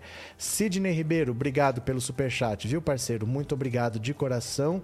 E Francisca, obrigado pelo super chat e obrigado por ser membro, viu? Valeu, muito obrigado. Vamos ler mais uma? Olha, a gente, vocês não vão acreditar. Opa, perdão. Vocês não vão acreditar. Carluxinho, Carluxinho tá com ciúminho. Meu Deus, Carluxinho tá com ciúminho. Vem comigo, ó. Carlos está com ciúme do espaço que Flávio está recebendo na campanha. Que coisa mais meiga, hein? Cadê? Pera lá. Pera lá, quer ver? Ó. De novo. Carlos está com ciúme do espaço que Flávio está recebendo na campanha. Oh! oh! Mas, meu Deus do céu, eu mereço, hein? O vereador Carlos Bolsonaro, que está de licença da Câmara do Rio para ajudar na eleição do pai, está com ciúme da atuação e espaço que o irmão Flávio Bolsonaro está recebendo na campanha de Jair Bolsonaro. Além de não ter um cargo político majoritário e não estar acompanhando de perto a campanha, como fez em 2018, Carluxo não é bem quisto na cúpula do PL, que o considera muito radical. Já Flávio é visto como ponderado e vem ajudando o pai com as relações políticas da corrida eleitoral. Responsável pelas redes sociais do pai, o estilo beligerante de Carlos não é aceito pelo PL e pelos marqueteiros da campanha, o que tem irritado o vereador que já proferiu críticas públicas em seu Twitter sobre o tema. Publicamente, public... os publicitários envolvidos no marketing de Bolsonaro afirmam não haver restrições a Carlos. Vou continuar fazendo o meu aqui e dane-se esse papo de profissionais de marketing. Meu Deus, escreveu em junho deste ano sobre o comercial de TV de Bolsonaro. Carluxo não foi à convenção do PL no Rio no dia 24 de junho, nem às manifestações de 7 de setembro. Nos dois eventos, Flávio esteve ao lado do pai. Olha, o Carluxo é uma figura que o pai dele supervalorizou em 2018 e que o Brasil todo é, supervalorizou e não percebeu o que estava acontecendo. Porque assim, o Bolsonaro usou um grande esquema de robôs, inundou as redes sociais com vídeo de mamadeira de piroca, com kit gay, com um monte de fake news, e o Bolsonaro venceu a eleição. Então parecia que era assim: as eleições mudaram. A partir de agora, não é mais a televisão que manda. Quem manda são as redes sociais. É importante ter um exército de robôs, não sei o quê, não sei o quê, não sei o quê. Ai, que bom, o Lula conseguiu a Anitta, agora ele vai ter força nas redes sociais, não sei o quê. Tudo isso é muito supervalorizado, no fundo. É, é, um exagero achar que o Bolsonaro ganhou só porque tinha força nas redes sociais. Porque é uma, foi uma eleição completamente atípica. O Lula estava liderando as pesquisas, aí ele foi retirado da eleição, o povo falava, eu voto em Lula ou em quem ele indicar. proibiram o Lula de dar entrevista, proibiram o PT de usar foto do Lula no material de divulgação. O, o, Haddad só foi oficializado como candidato três semanas antes da eleição, agora. Não parece que está em cima? Faltam 20 dias para a eleição. Foi assim, 20 dias antes que ele foi fazer campanha. O Haddad fez campanha três semanas no primeiro turno, três semanas no segundo turno e só. E só. Então, foi uma eleição muito atípica. O povo estava revoltado, o Bolsonaro se apresentou como candidato antissistema. Ele ganharia aquela eleição de qualquer jeito, com ou sem redes sociais. Por causa dessa conjuntura específica, alguém de direita venceria aquela eleição, porque o principal candidato foi tirado da disputa. Foi tudo bagunçado para que isso acontecesse, mas ficou essa impressão da ah, o poder das redes sociais. O Carluxo acha que tem que fazer a mesma campanha de 2018 porque já funcionou. Não funcionou. Quem entende de política como o PL, que tem muito mais experiência como o Centrão, sabe que não adianta fazer aquele mesmo de campanha que não vai funcionar de novo. E ele não aceita. Ele quer fazer uma campanha amadora, na base da rede social, foto que parece que é improviso, tira uma foto do Bolsonaro comendo frango e jogando farofa no chão. Ele acha que é isso que vai fazer ganhar. Mas o PL sabe muito bem. O Bolsonaro venceu aquela eleição não é por causa do Carluxo, não é por causa dos robôs. Ele venceria de qualquer jeito pela conjuntura. O Lula foi tirado, o Haddad não fez campanha. Foi uma situação muito atípica que não vai acontecer de novo. Ai, mas em 2018 você não vai acontecer de novo aquilo lá. Aquele, aquilo que aconteceu em 2018 não acontece mais. Então o Carluxo está sendo deixado de lado porque ele é um radical, uma besta quadrada e não entende nada de política. Já o Flávio, o Flávio é mais perigoso.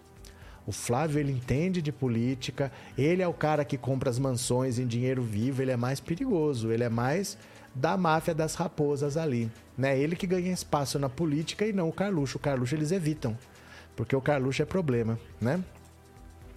Neuza, agora Jair Bozo nada tem a, apresentar a não ser as mortes por Covid e a corrupção. Ele não tem um governo para apresentar. Quando você não é governo, é fácil você prometer.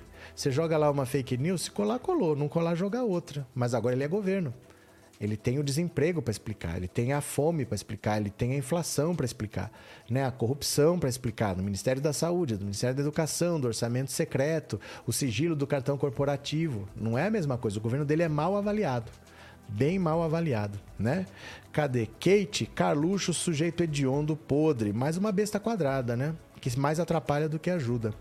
É, Gelma, está aí a prova de que o presidente disse que não tinha ninguém passando fome. E agora, presidente e seus aliados vão continuar com esse mentiroso? Vão.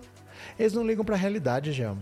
Eles não ligam para a realidade. Eles vão falar que é só essa mulher aí e que provavelmente ela passa fome porque ela quer, porque ela é Lula, que se ela fosse Bolsonaro ela não passava fome. Eles não ligam.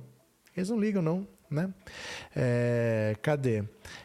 Tiago tá na hora do Jair, Jair ir embora. Marinês, tudo isso é verdade, eu não esqueço desse acontecimento. Teve que prender o Lula para o Bolsonaro ganhar e dar o cargo de ministro para o Moro. Muita coisa precisou acontecer e muita coisa que não vai acontecer de novo. O Lula teria vencido aquela eleição. Deixa eu mostrar aqui para quem nunca viu. Olha como estava a situação em março. Olha. Cadê aqui? Hum, aqui, ó. Olha como estava a situação em março de 2018. Olha. Pesquisa CNT MDA. Olha. O Lula, para variar, liderava. Em março de 2018, o Lula tinha 33% em primeiro, longe. Em segundo estava branco e nulo. O segundo era branco e nulo com 18. O Bolsonaro tinha 17 em queda. Ele tinha 17, mas ele estava em queda. O Lula tinha o dobro dele. 17 a 33. O Lula tinha o dobro do Bolsonaro e o Bolsonaro perdia até para branco e nulo. Então, assim, precisou acontecer muita coisa para ele ganhar, mas ficou aquela sensação de que foram as redes sociais, foram as fake news, ele ganharia de qualquer jeito. Porque a situação foi desenhada para aquilo. Não foi uma eleição normal, foi uma eleição onde teve interferência de um juiz que tirou o candidato líder e depois foi ser ministro do cara que venceu. Né? Apenas isso que teve. Cadê? Ufologia científica. A falta do censo 2022 mascara a realidade por trás dos estragos da prevaricação contra a Covid. Da prevaricação contra a Covid? Abraço. Cabelo Estúdios, por que me bloqueou, professor? Estou aqui. Eu não bloqueio ninguém, meu caro. Eu não bloqueio ninguém. Eu tenho, não tenho tempo para isso, não. Eu estou respondendo todo mundo conversando. Eu não, não bloqueei ninguém, meu caro. Mônica, boa noite. Já dei o like atrasada, depois eu vejo. Valeu, Mônica. Obrigado pela participação, viu? Cadê? É, o Carluxo veio ser o primeiro a ser enjaulado. Vai ser, né? Tic-tac, aguardo com o Supremo e tudo, um acordo com o Supremo e tudo. É, Lívia, ele não tem imunidade parlamentar, ele não tem é, foro privilegiado, ele é vereador. Ele pode ter uma prisão preventiva decretada a qualquer momento. Estão esperando o Bolsonaro sair do poder, porque senão corre o risco dele dar perdão, dele fazer essas coisas. Então deixa ele sair, o processo dele da sachadinha está pronto. Mas eles viram o que aconteceu com o Flávio, que o Bolsonaro conseguiu travar a investigação e falaram: não, deixa aqui. Daqui a pouco anda deixa o Bolsonaro sair da Previdência que o, o inquérito dele está pronto, né? Ana Clara, gosto de escutar sua fala firme com propriedade, é incrível. Abraço, muito obrigado, Ana. Riva Anchieta, oi professor, não leu meu chat. Eu não vi seu chat, eu juro que eu procurei aqui, eu não li chat nenhum. Você mandou um chat? Eu não vi chat nenhum seu. Agora, você podia ter falado nesse chat o que você falou no outro, né? Por que você não falou nesse? Agora tem que procurar o outro chat, tem que pegar um chat para ler o outro chat. Aí, onde é que eu vou achar o outro chat agora aqui? Por que não falou nesse, criatura? Gente, tem que aprender a resolver problema, não só reclamar, né? Já já manda mensagem, eu, não, eu leio os chats. Eu não li é porque eu não vi, não é porque eu não quero ler, não. Eu leio de todo mundo, né? Ó, agora eu tô procurando aqui, não tô achando chat nenhum. Tô voltando pro começo da. Achei! É, aqui no Marajó, em Salvaterra, Pará, estamos de luto pelas mortes de mais uma lancha que afundou. Muitas mortes, coisa triste. Eu vi, Riva. Eu vi. Se eu pudesse, se eu tivesse como falar com Lula, porque eu nunca participo de nada, eu nunca participo de nada, né? É, se eu pudesse, se eu tivesse a chance de falar, eu ia perguntar disso para ele, se o governo federal não pode fazer nada. Porque eu lembro, ser velho tem essas vantagens. Nos anos 80, no Réveillon no Rio de Janeiro, teve um barco superlotado que afundou no Réveillon e morreu todo mundo. Lembra do Batomushi? Eu não sei que idade você tem. Morreu até uma atriz da Globo naquela época que chamava Yara Amaral. Mas o Brasil parou. O Brasil parou por causa daquele Batomushi que afundou. Então, é, no, na Amazônia acontece com muita frequência barcos que estão irregulares, acima da capacidade, morre gente lá e fica por isso mesmo. É, sabe, parece que tem brasileiros que importam e brasileiros que não importam. Ali, se você agisse, daria um jeito, porque no Rio deram um jeito. Mas ali não morreu gente do norte, né? Não é tratado igual. Se eu pudesse, eu perguntaria isso para ele, viu? Se eu pudesse mas eu não tenho acesso. obrigado, viu, Riva? Obrigado, abraço, obrigado pelo super chat. Eu não tinha visto mesmo, desculpa, viu? Renova Car, obrigado pelo sticker e obrigado por ser membro. Valeu, muito obrigado. Cadê, cadê, cadê? Marina é Como é que é? Marina é parece Copa do Mundo. Ah, sim. Marina parece Copa do Mundo, aparece de 4 em 4 anos. Eu achei que ela nem ia aparecer, porque ela vai ser candidato a, a deputado. Não queria ser vice do Haddad. Falei, Ih, vai ficar lá na campanha dela. Agora, deixa eu falar aqui para vocês. Vocês lembram daquela galera que tinha um morobloco? Teve um morobloco durante a Lava Jato. Márcio Garcia, Suzana Vieira, umas camisas de foto do Sérgio Moro. O pessoal tá enfiando o rabinho entre as pernas e é bom demais ver a cara desses tontos. Olha só. Errando que se aprende, diz Márcio Garcia, sobre ter apoiado Sérgio Moro. Sei, é errando que se aprende? Foi falta de avisar? Babaca, bando de babaca, que é o Morobloco. Olha aqui a galera, ó, do Morobloco. Bando de palhaço. Foi falta de avisar? Quanto que a gente não falou, né?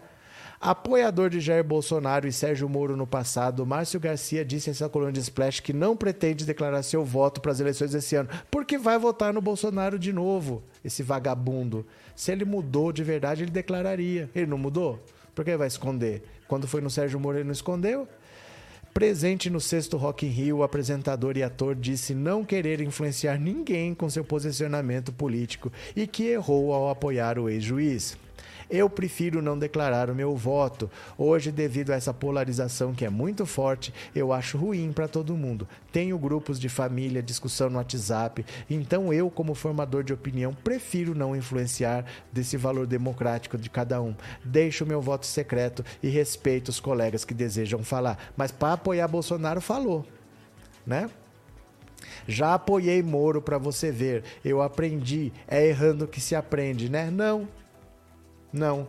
É possível aprender errando, mas você não precisa errar. Você pode aprender com o erro dos outros. Você pode estudar o passado, ver as coisas que já aconteceram. Você pode se informar. Não necessariamente você precisa errar, né? Já, de, já dei a deixa agora, é o máximo que eu vou falar.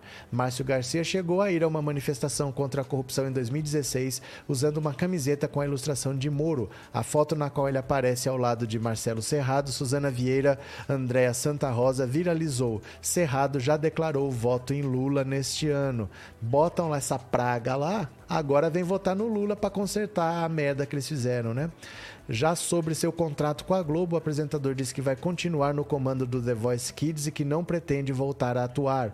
Continuo na Globo, tenho mais dois anos de contrato, eu estou feliz por estar no The Voice Kids, blá blá blá blá blá blá blá. Olha, gente, por que, que esse pessoal é tão arrogante, hein? Por que, que esse pessoal é tão arrogante? Por que, que o Luciano Huck acha que tem que ressignificar a política no país? Por que, que eles não ouvem o que a gente fala? Por que, que eles só ouvem gente que pensa iguais a eles? Por que, que bota uma besta como o Bolsonaro lá? O cara, o cara falava, ele falava, eu não entendo de economia, mas eu vou ter ministro da economia. Eu não entendo de saúde, mas vou ter ministro da saúde. Quem? Quem tem mãe aqui? Quem nunca ouviu da mãe, você não queria fazer uma limpeza. E a mãe falava assim: não, você tem que fazer. Mesmo que você tenha uma empregada para fazer, quem não sabe fazer não sabe mandar. Para mandar tem que saber fazer. Qualquer pessoa sabe isso. Não, eu não entendo nada, mas eu vou ter ministro. O cara vai lá e vota. O Bolsonaro nunca fez nada na vida.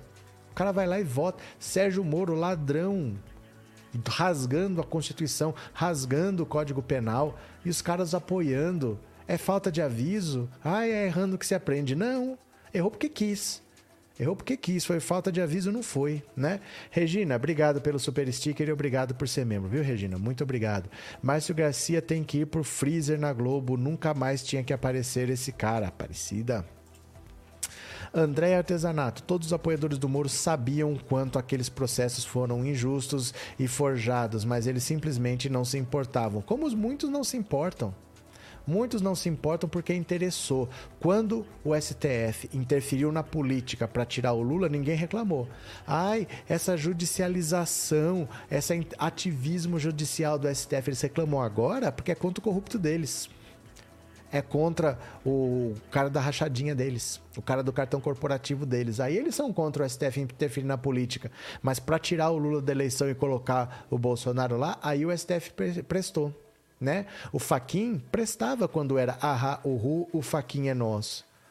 Agora não presta mais. Agora o faquin não presta, mas ahá, uhu, o faquin é nosso prestava. Cadê? Alexandre, existe possibilidade do Coisa Ruim chegar em primeiro lugar no primeiro turno? Alexandre, pensa. Pensa aqui comigo. Vai tirar voto de onde? Porque, ó, vamos arredondar que o Lula tá com 45 e ele tá com 35. Então já dá 80. Aí o Ciro tem 7 e a Simone Tebet tem 12.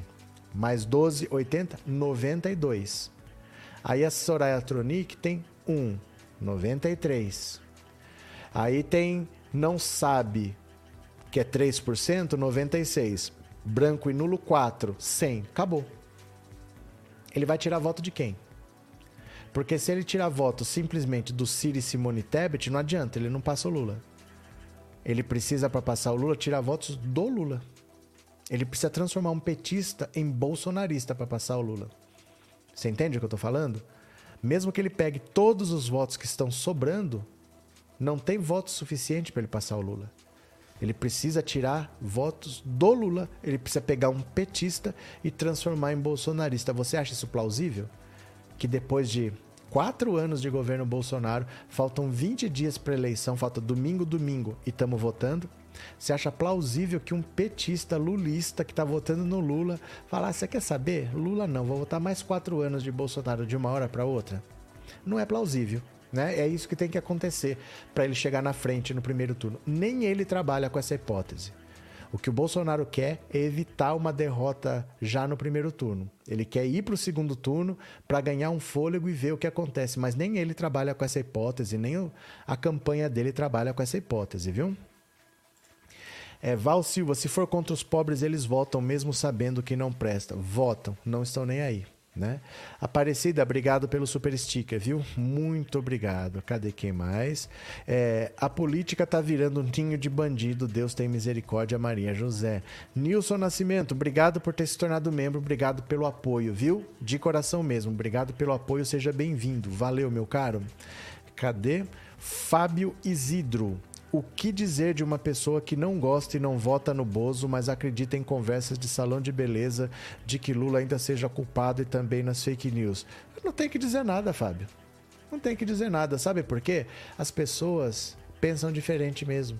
Não vai todo mundo pensar igual a gente. Cada um vai ter uma ideia e a gente não manda. Chega um ponto que não tem mais o que fazer. O Lula está aí na vida pública desde os anos 70. Desde que eu sou criança que eu ouço falar que o Lula só quer fazer greve, que o Lula é vagabundo, que o Lula não gosta de trabalhar. Desde criança eu ouço falar isso. É assim, tem uma parte da população que não gosta do Lula, nunca gostou e nunca vai gostar. O que a gente pode fazer? Nada. Não dá para mandar na cabeça das pessoas. Né? Não, não, nunca vai ter 100% de nada. Então, deixa pra lá o que a gente vai fazer. Né? Não gosta do Bolsonaro, mas não gosta do Lula? Segue a vida aí. Vai fazer o quê? Edson Moro está milionário, roubou petróleo, pôs a culpa no PT. Uns pilantras, quando partir desta para outra, vão pagar caro, viu? Tá certo. Cadê quem mais? Paulo acorda acorda, gente. O Bozo já era. Lula eleito no primeiro turno. Vamos falar dos programas do Lula pro país. Não, nós estamos falando das notícias do dia, tá? É para isso que, é, que serve essa live aqui. Cadê? Como foram as manifestações de ontem a favor do Lula? Que manifestações a favor de ontem? Ele estava no Rio de Janeiro, né? Mas isso a gente falou ontem já. A gente fala das notícias do dia, viu? As notícias de ontem a gente falou ontem. Olha aqui, ó, dá uma olhada. Lula aposta em traições a Bolsonaro para ganhar no primeiro turno. Eu acho é pouco. Apesar de pesquisas recentes mostrarem a diminuição da possibilidade de vitória de Lula no primeiro turno, o ex-presidente ainda trabalha para liquidar a fatura em 2 de outubro. Em mensagem publicada recentemente numa rede social, o petista escreveu o seguinte: Não tem por que ter vergonha de tentar ganhar no primeiro turno. Se quem tem 5% sonha em ter 40%, por que tem gente com mais de 40% não pode sonhar em ter mais um pouquinho e ganhar no primeiro turno? O PT tem estratégias definidas para alcançar esse objetivo. Uma delas é convencer o eleitorado de Ciro Gomes a optar pelo voto útil e apoiar Lula logo na rodada inicial. Outra é reforçar a campanha destinada às mulheres, aos jovens e aos mais pobres, segmentos nos quais o ex-presidente tem boa vantagem sobre Bolsonaro. A ideia não é apenas ganhar mais votos, mas impedir que o candidato à reeleição reduza sua rejeição nesses nichos do eleitorado, o que dificultaria sua recuperação. Lula pode até ficar parado, mas o rival também não pode andar para frente. Quando defende a tese de que pode vencer no primeiro turno, o petista alega que muitos candidatos a deputados e senadores de partidos que apoiam Bolsonaro trairão o presidente por uma questão de sobrevivência e farão campanha por ele.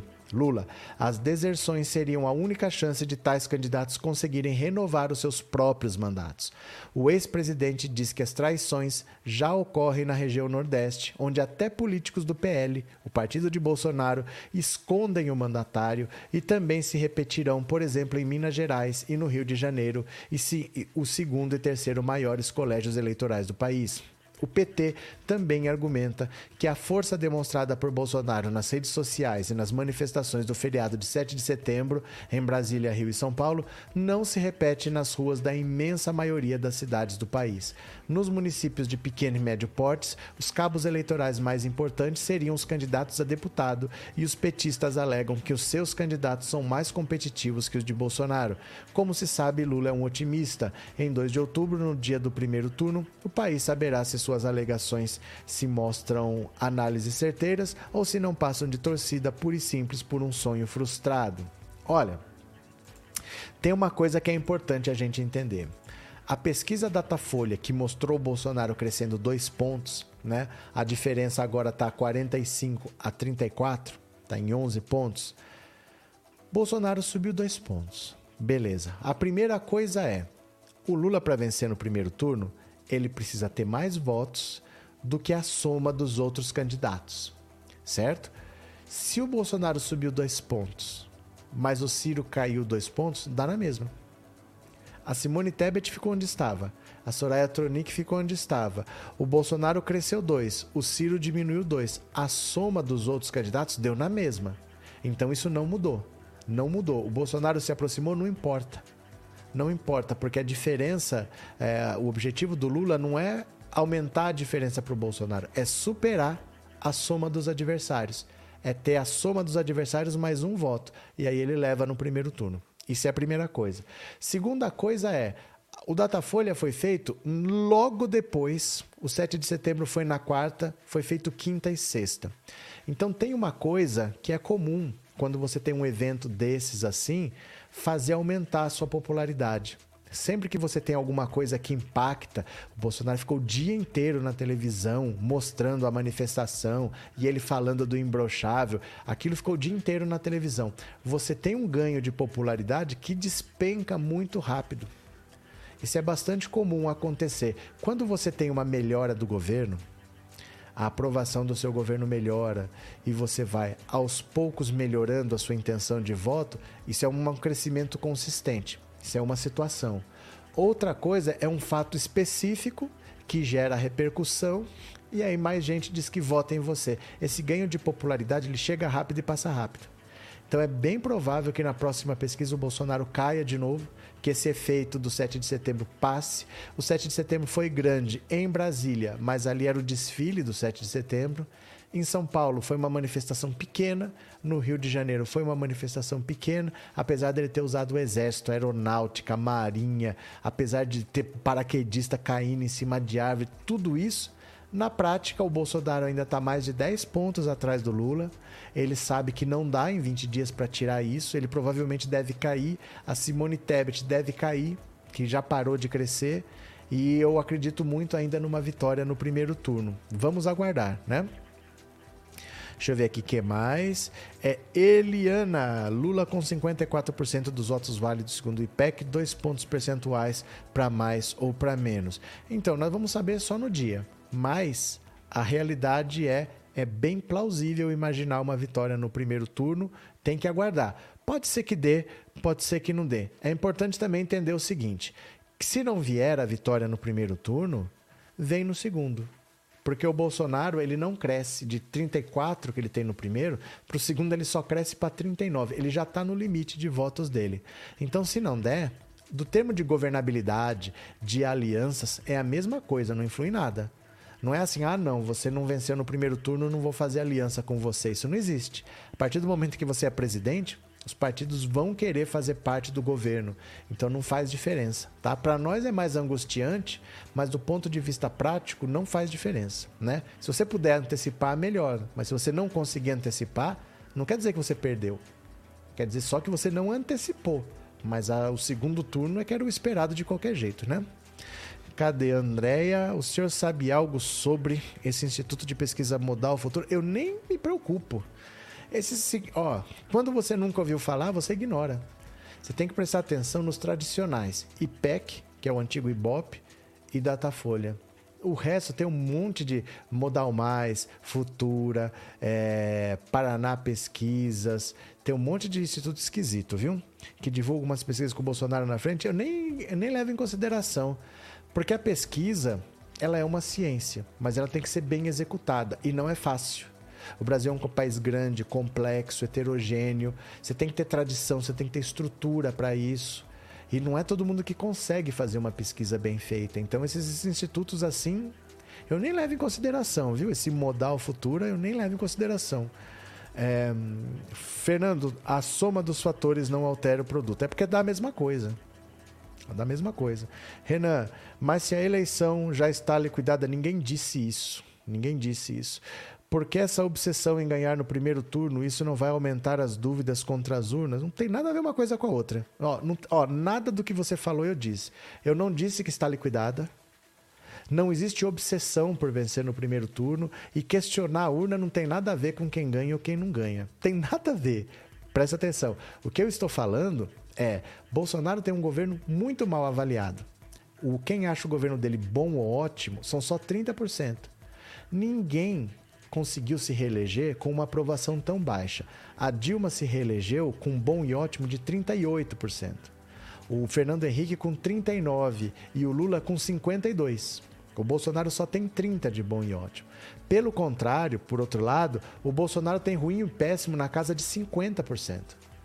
Como que ele vai se reeleger com tanta gente achando o governo dele ruim ou péssimo? 50%. E tem mais de 50% que conhecem o Bolsonaro e dizem que não votam nele de jeito nenhum. A rejeição dele é muito alta, principalmente entre mulheres, entre os mais pobres e entre os negros. É muito forte a rejeição dele. E ele não consegue, ele, na verdade, ele nem tenta diminuir a rejeição. Ele nem tenta, porque ele só fala pro gadinho, ele só fala para os radicais. Então, nem ele tenta aumentar os votos dele. Aí você olha para os números e fala: o que, que é plausível de se esperar? que ele não vai se reeleger. Ninguém disse que está decidido, mas você não vê dentro de uma lógica a possibilidade de mudança. Né? A mesma coisa que eu falar assim para você: olha, você está indo de São Paulo para o Rio, são 450 quilômetros, mas no máximo em 6 horas você chega. Beleza. Não quer dizer que você não pode chegar em 3. Não quer dizer que você não pode chegar em 10. Mas o que, que é plausível esperar? Ah, umas 5, 6 horas você chega. É isso, essa é a conta que a gente faz. Você olha o que, que você tem e vê qual é o resultado que aquilo deve produzir. Não quer dizer que está liquidado. Nada está liquidado até acontecer. Senão não precisava de eleição, fazia pesquisa. Fazia uma pesquisa e decidia. Não está decidido. Mas os números indicam que o que o Bolsonaro precisa fazer nunca aconteceu. Nunca um governo que tentou a reeleição chegou tão mal avaliado. Nunca um governo que tentou a reeleição chegou em segundo lugar, chegou atrás de um concorrente. Nunca teve virada do primeiro para o segundo turno. Nada indica que ele vai conseguir essa virada, entendeu? Nada indica. Arthur Bastos, eu ia votar no Ciro, mas minha missão é tirar o Bozo logo no primeiro turno, então é Lula 13. Aí eu te pergunto, Arthur, só como reflexão, por que você ia votar no Ciro? Porque eu tenho certeza que esse programa aqui você não leu.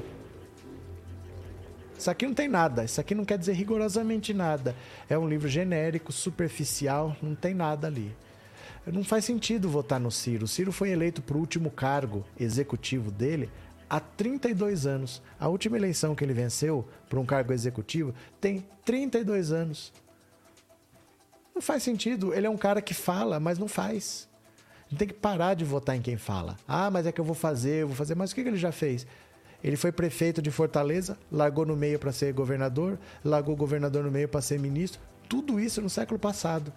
O que, que ele fez nos últimos 20 anos? Né? Só como reflexão, valeu? Mas venha para a luz.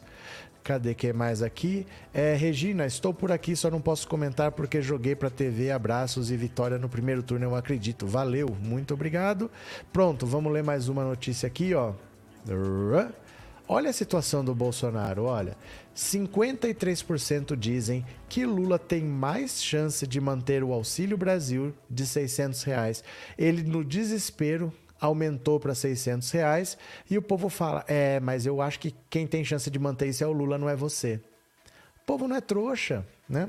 Olha, o ex-presidente Lula é o candidato com mais chance de manter o valor do Auxílio Brasil em 600 reais no ano que vem para a maior parte das pessoas que recebem o benefício, segundo o Datafolha.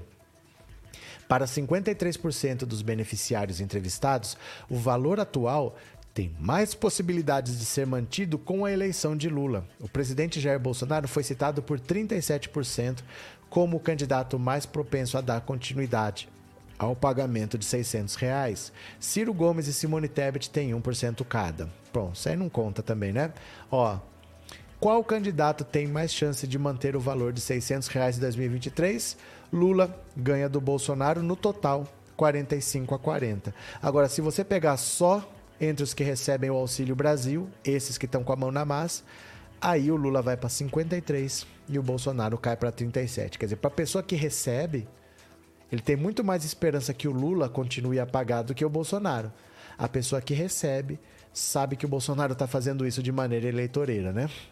Principal aposta do governo Bolsonaro em busca da reeleição o Auxílio Brasil de 600 reais começou a ser pago em agosto. O acréscimo de 200 reais sobre o valor de R$ 400 tem validade somente até dezembro deste ano. No orçamento de 2023, existe apenas a previsão para a correção pela inflação do valor anterior ao acréscimo. O atual governo prevê que o benefício deverá ser de R$ 405 por família no próximo ano. Quando considerados todos os entrevistados pelo Datafolha, os beneficiários ou não do Auxílio Brasil, há um estreitamento na diferença entre Lula e Bolsonaro. É que é fácil falar que confia quando não pega para você, né? Para 55 para 45%, Lula é o presidenciável com mais chance de manter o pagamento de 600, Bolsonaro surge com 40 como favorito para prolongar a vida o valor atual. Ciro é 2, Simone Tebet 1. Pronto. Então o povo não é trouxa, o povo sabe que assim, não adianta achar que o Bolsonaro vai manter esse valor de auxílio. Ele não vai manter, ele só está preocupado com a própria eleição. Quem recebe o Auxílio Brasil sabe. O Lula lidera entre as pessoas que recebem o Auxílio Brasil. Elas votam na maior parte no Lula. 2 para 1. Um. É assim, é 60 a 30 contra o Bolsonaro. Ele lidera entre quem recebe Auxílio Brasil e quem recebe Auxílio Brasil acha que o Lula tem muito mais chance de manter esse benefício para o ano que vem do que o Bolsonaro. É claro que o Bolsonaro só fez esse auxílio para tentar comprar voto e o povo está vendo. E o povo está vendo, né? Cadê Edson Cruz? Nossa, o Bozo acabou com a farmácia popular e com os remédios. Ele quer acabar com tudo. Que pesadelo, meu povo brasileiro. Construir demora, destruir é rápido, né?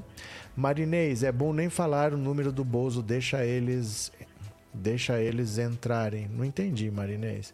Silvan do Bozo, a cada eleição eles trocam ladrões. Não entendi também. É, Carmen, em janeiro de 2023 acaba o Auxílio Brasil e volta o Bolsa Família? Não.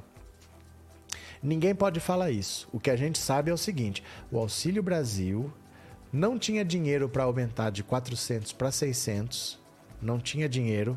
Então o Bolsonaro decretou estado de emergência na economia por causa da guerra da Ucrânia e isso autorizou ele a gastar além do que ele tinha. Então ele está fazendo dívida, ele está endividando o Estado brasileiro para pagar esses 400 mais 40 bilhões de reais está custando isso, só até dezembro.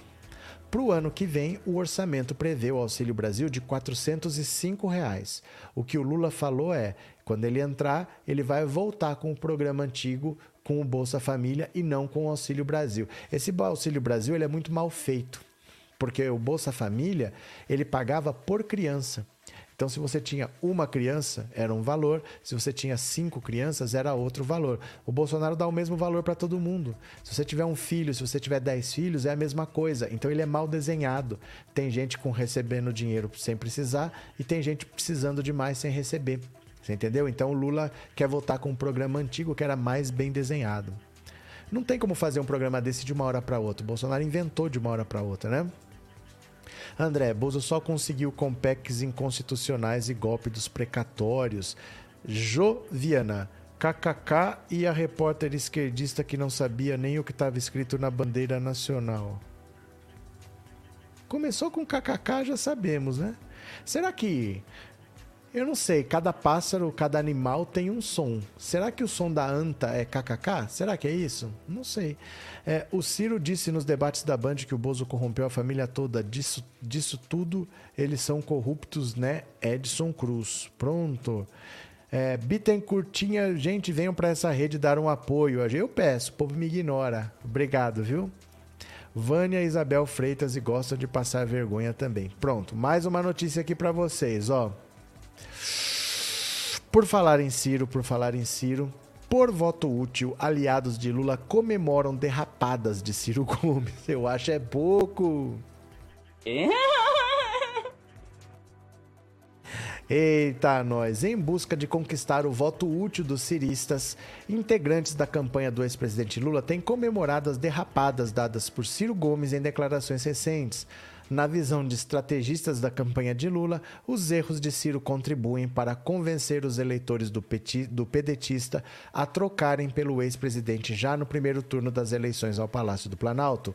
Uma das falas comemoradas pela campanha de Lula foi feita por, por Ciro numa palestra sobre economia na Firja. No evento, o pedetista disse que seria difícil explicar o tema em debate na favela.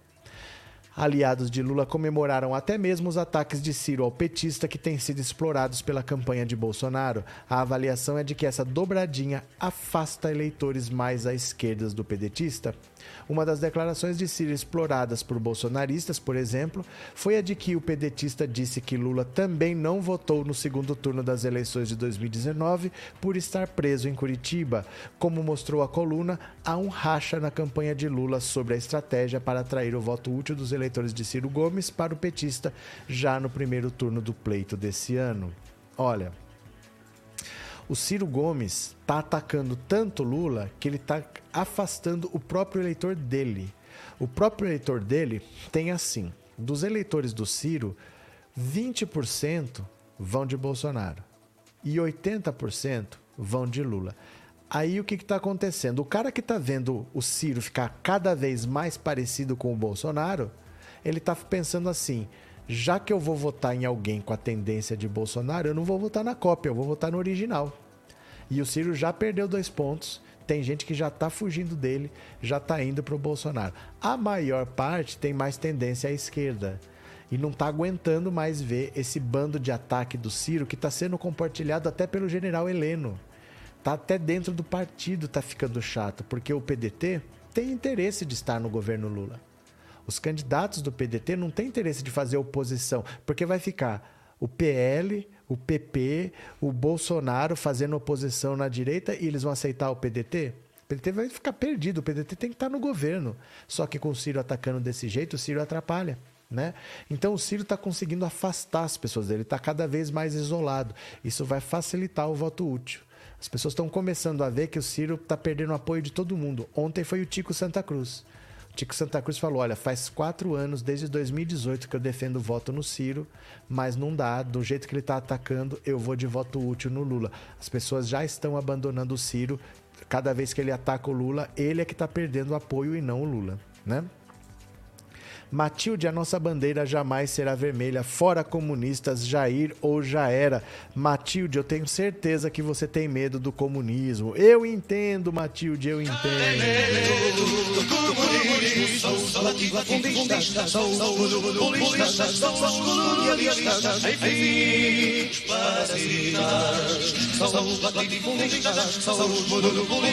São os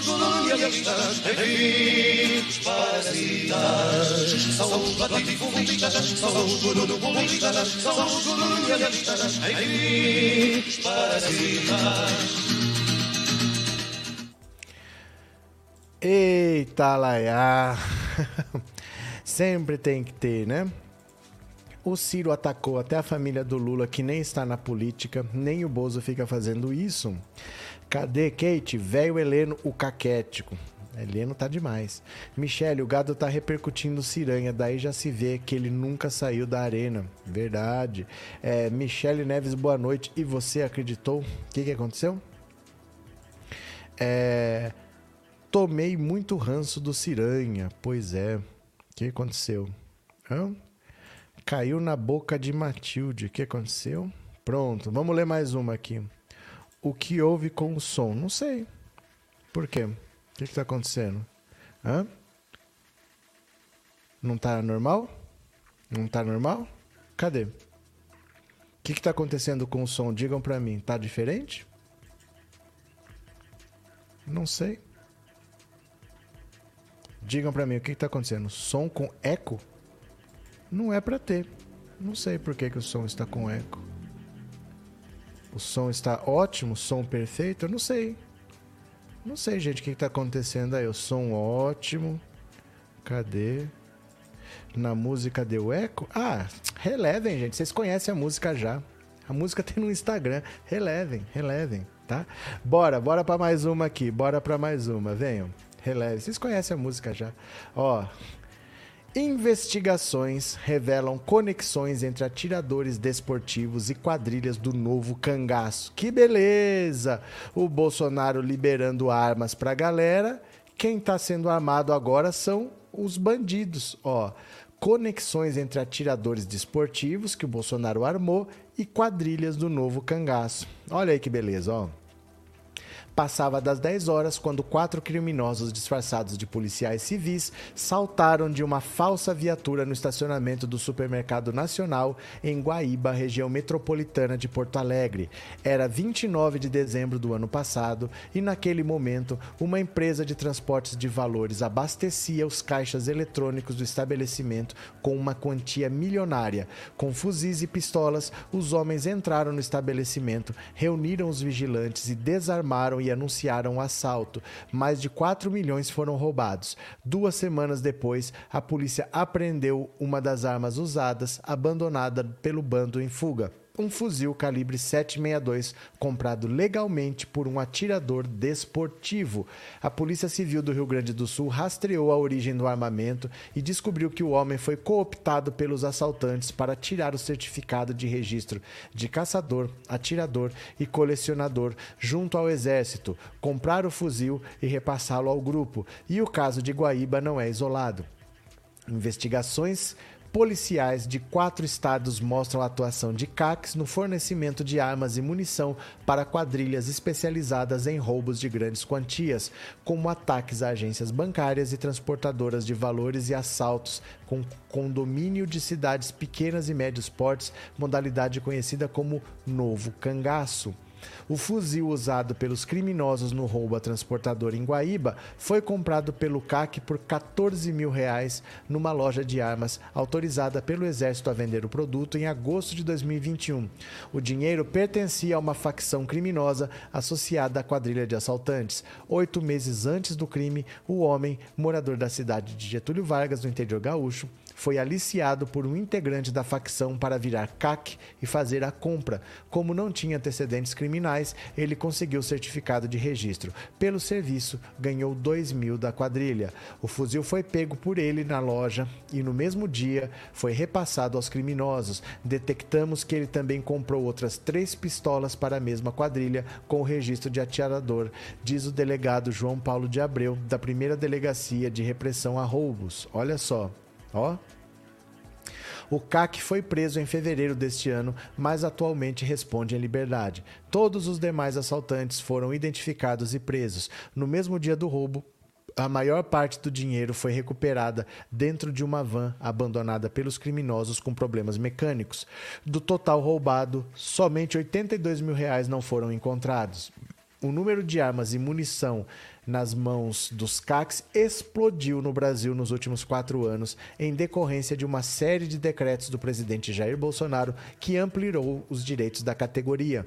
O número de integrantes da categoria cresceu de 117 mil em 2018 para mais de 673 mil até junho de 2022, segundo o Anuário Brasileiro de Segurança Pública. Por decreto, o presidente aumentou o limite de armas e munição a integrantes da categoria. Atualmente, os atiradores podem ter até 60 armas e comprar mais de 180 mil por ano, munições, né? Antes, o limite era de 16 armas e 40 mil cartuchos. Por isso, o arsenal na mão da categoria passou de 350 mil armas em 2018 para mais de um milhão para o policial federal Roberto Shoa, que estuda políticas de controle de armas e é pesquisador associado ao Fórum Brasileiro de Segurança Pública, a série de decretos do governo sobre armas beneficiou o crime organizado. Na Festa das Armas, o crime organizado é um dos convidados principais. Hoje, com a flexibilização das regras promovidas pelo governo, existem diversas maneiras de armas compradas legalmente irem parar nas mãos de criminosos. As quadrilhas podem cooptar alguém sem antecedentes para se registrar como CAC e comprar armas, usar laranjas, usar brechas no controle para que seus próprios integrantes virem CACs e, por fim, ainda podem atacar transportadoras e lojas de armas. No mercado ilegal, um fuzil custa 50 mil reais. Ficou muito mais fácil buscar essa mesma arma três vezes mais barata no mercado interno legal, explica o Showa. Outro crime que contou com a participação de um CAC foi o mega assalto de Araçatuba, no interior de São Paulo, em agosto do ano passado. Na ocasião, um grupo de 30 criminosos atacou três agências bancárias e fizeram moradores e motoristas reféns. Segundo a investigação da Polícia Federal, o atirador certificado pelo Exército, Emerson de Oliveira Silva, prestou apoio à quadrilha. Nos dias que antecederam o roubo, ele é acusado de abrigar parte da quadrilha e, após o crime, de vender um dos carros usados pelos assaltantes. Em fevereiro deste ano, Silva foi preso em flagrante após agentes federais encontrarem em dois imóveis seus um revólver de calibre 38 e munição de calibre 5.56 e .50. Este último tipo é de uso proibido, capaz de perfurar a blindagem de um carro forte e foi empregado no assalto. Em agosto, o CAC foi condenado a cinco anos de prisão pela posse do armamento ilegal. Em São Paulo, há outro caso de CAC envolvido em quadrilhas de assalto a bancos. Em dezembro de 2016, a Polícia Civil do Estado deflagrou a Operação Galileia contra uma quadrilha que fornecia armas e munição para roubos de cargas, bancos e transportadoras. Um dos principais alvos foi o colecionador e atirador Arnaldo Miranda dos Santos, que mantinha em sua casa uma fábrica clandestina de cartuchos, mesmo não tendo autorização do Exército para vender munição. Escutas feitas com autorização da Justiça flagraram Santos solicitando um dos fornecedores, um PM lotado no Centro de Armamento e Munição da Corporação Munição Verde e Palmeirense. Em depoimento à Justiça, o delegado Edson Carlos Tavares, responsável pela investigação, afirmou que a munição de Ponta Verde, segundo a especificação da Organização do Tratado do Atlântico Norte, é aquela identificada como de como de furar blindagem. Segundo o delegado, os cartuchos seriam usados para ataque a carros fortes à base de valores. Em dezembro de 2020, Santos foi condenado a nove anos de prisão pelos crimes de associação criminosa e comércio ilegal de armas e munição. A conexão entre CACs e quadrilhas especializadas em grandes roubos também foi comprovada em dois estados do Nordeste. Em Jaboatão dos Guararapes, Pernambuco, o colecionador André Felipe Cardoso Lemos Santiago foi preso em flagrante quando negociava uma bazuca com uma quadrilha que usaria o armamento para explodir um banco em agosto de 2018. O comprador do armamento, que também foi preso, era Charles Francisco Dantas Júnior, condenado a sete anos de prisão pelo roubo de 35 mil reais de um capitão da PM que havia acabado de sacar a quantia dois anos antes.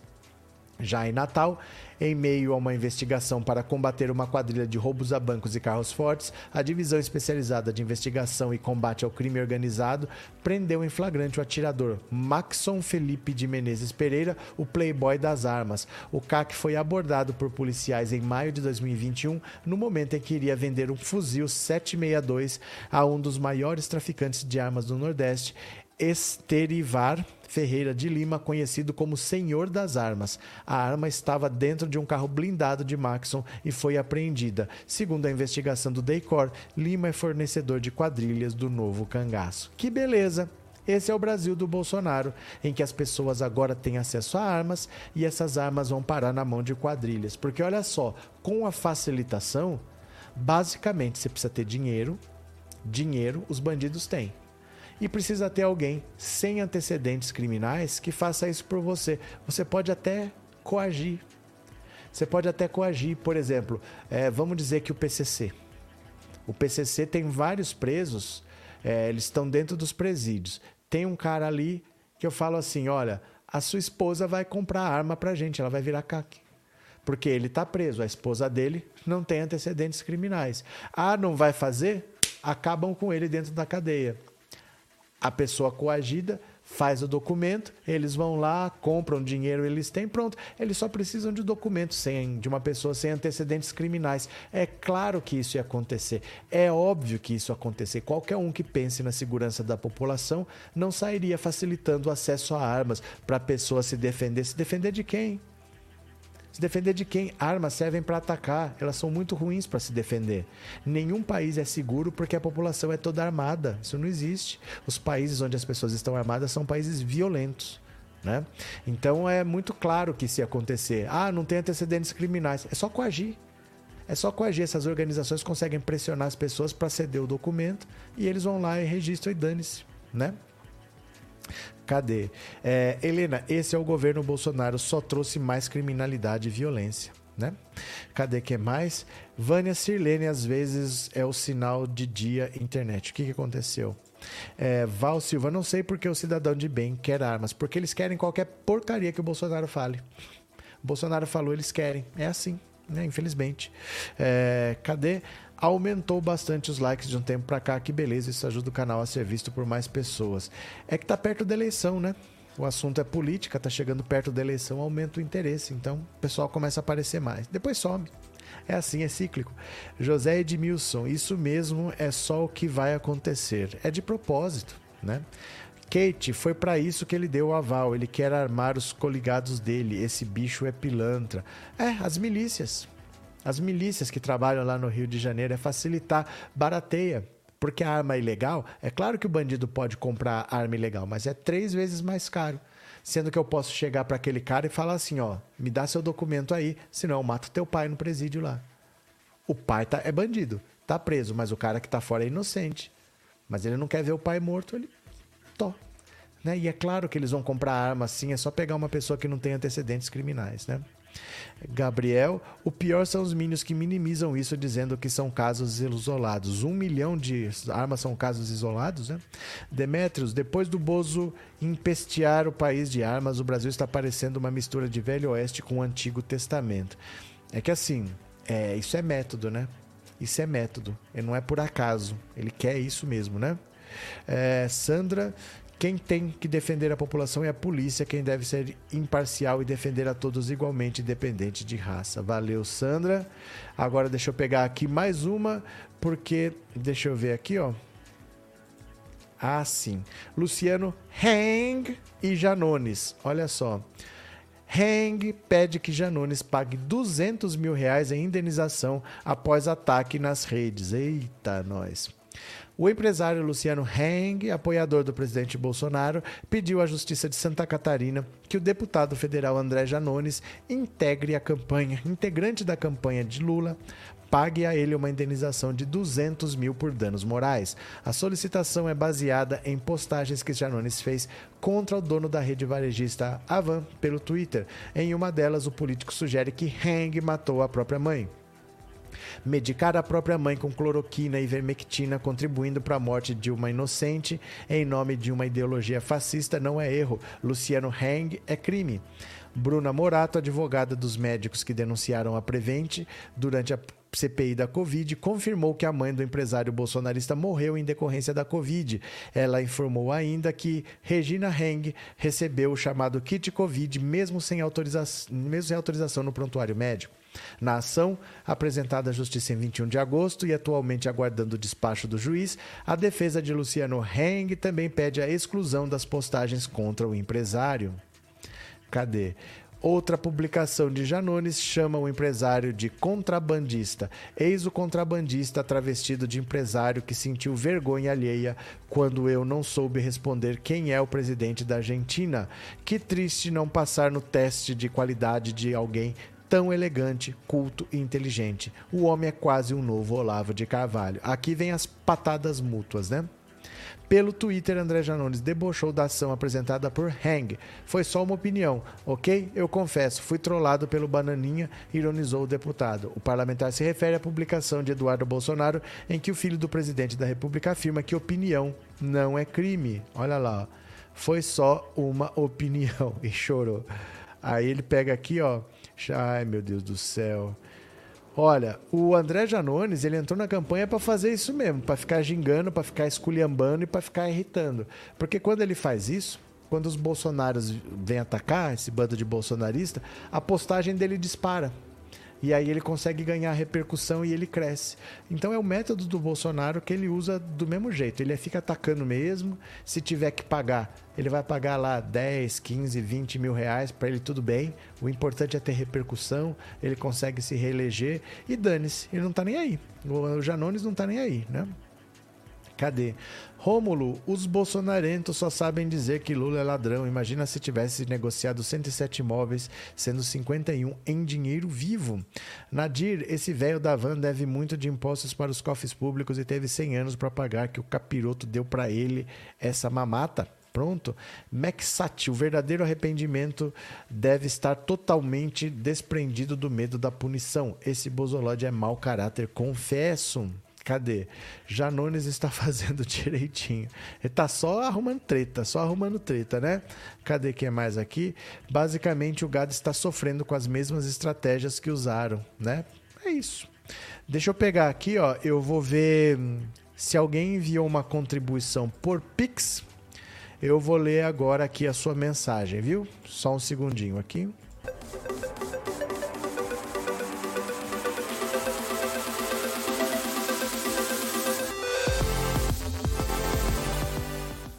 Pronto. Tô abrindo aqui o aplicativo, tá? Só um segundo que eu já vou ver. Se você mandou uma contribuição, eu vou ler a sua mensagem aqui, porque dá para pôr uma mensagenzinha, né? Quando manda o Pix, dá para pôr um recadinho ali. Se você mandou, eu vou ler agora. Vamos ver? Eu vou agradecer aqui, ó, ao é, Jurandir Carvalho Ramão, muito obrigado pela contribuição, Jurandir. É, sou um assíduo do seu canal, nele me fortaleço. Antônio Martins Neto, muito obrigado, Antônio. Valeu mesmo. É, professor, adorei sua explicação sobre vencer no primeiro turno ou não. Se é isso, aumentaria ou não a desconfiança nas urnas? Lula é 13. Valeu, Renan. Abraço, viu? De coração. É, Denivaldo Francisco da Silva, muito obrigado, parceiro. Braz dos Santos Pereira, muito obrigado, meu querido. José Alberto Conceição Santos, muito obrigado também.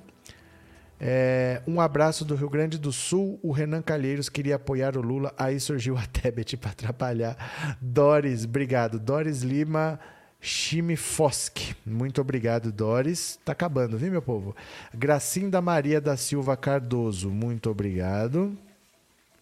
Maria da Graça Silva, boa noite. Seu recadinho, muito obrigado. É, Celso Carvalho Lima, muito obrigado, Celso, valeu. Uhum. Cláudia Jane Marinho Viegas, muito obrigado, Cláudia. Antônio Nilo de Santana, muito obrigado, Antônio Nilo. Hum. Isoete Guimarães Filho, muito obrigado. Cadê? Paulo Antônio Miola, muito obrigado, Paulo Antônio Miola. Adriana Melo de Souza, muito obrigado. Eugênio Pacelli da Silva, muito obrigado, Eugênio. Cadê? Ivanilda Fernandes Vieira, admiro seu conhecimento e a disposição em compartilhar. Muito obrigado, Ivanilda. É, elas gostam de humilhar com um rei na barriga, racista econômico. César Aparecido Clarimundo, muito obrigado, César. Acho que acabou aqui, ó, tá acabando. Luiz Pereira dos Santos, muito obrigado. Ana Lúcia Frutuoso Pereira, muito obrigado. E o último, o último que é do Reinaldo Turcato, muito obrigado. Foi isso. Valeu, meu povo. Ó, tô acabando por aqui porque tá dando 9 horas. Muito obrigado pela participação de vocês. No aplicativo do Quai, aquele aplicativo que estava dando dinheirinho para cada vez que a pessoa baixasse pelo link, deu até agora 360 reais tá? Então o que, que eu vou fazer? Eu vou pegar, eu vou arredondar para 400, eu vou completar para chegar em 400 e vou mandar 200 para o Ivanildo e 200 para Gil Camargo, tá? Que é aquilo que a gente tinha prometido. Eu queria que fosse mais mas está demorando, aí você fica também prendendo a pessoa. O que entrou não vou ficar comigo, já vou passar. Entrou 360 do que vocês contribuíram abaixando o aplicativo, eu vou passar Vou completar, tá em 360, eu vou completar até 400 e vou mandar metade para o Ivanildo e metade para Gil Carvalho. Então, mandem o Pix no, no WhatsApp, no 14997790615, mande o seu Pix que eu faço uma transferência para vocês, tá do valor combinado para não ficar comigo. Valeu? Obrigado pela colaboração. Amanhã tem mais, eu volto de manhã para conversar com vocês. Um beijo grande, até mais e tchau, meu povo. Obrigado, valeu!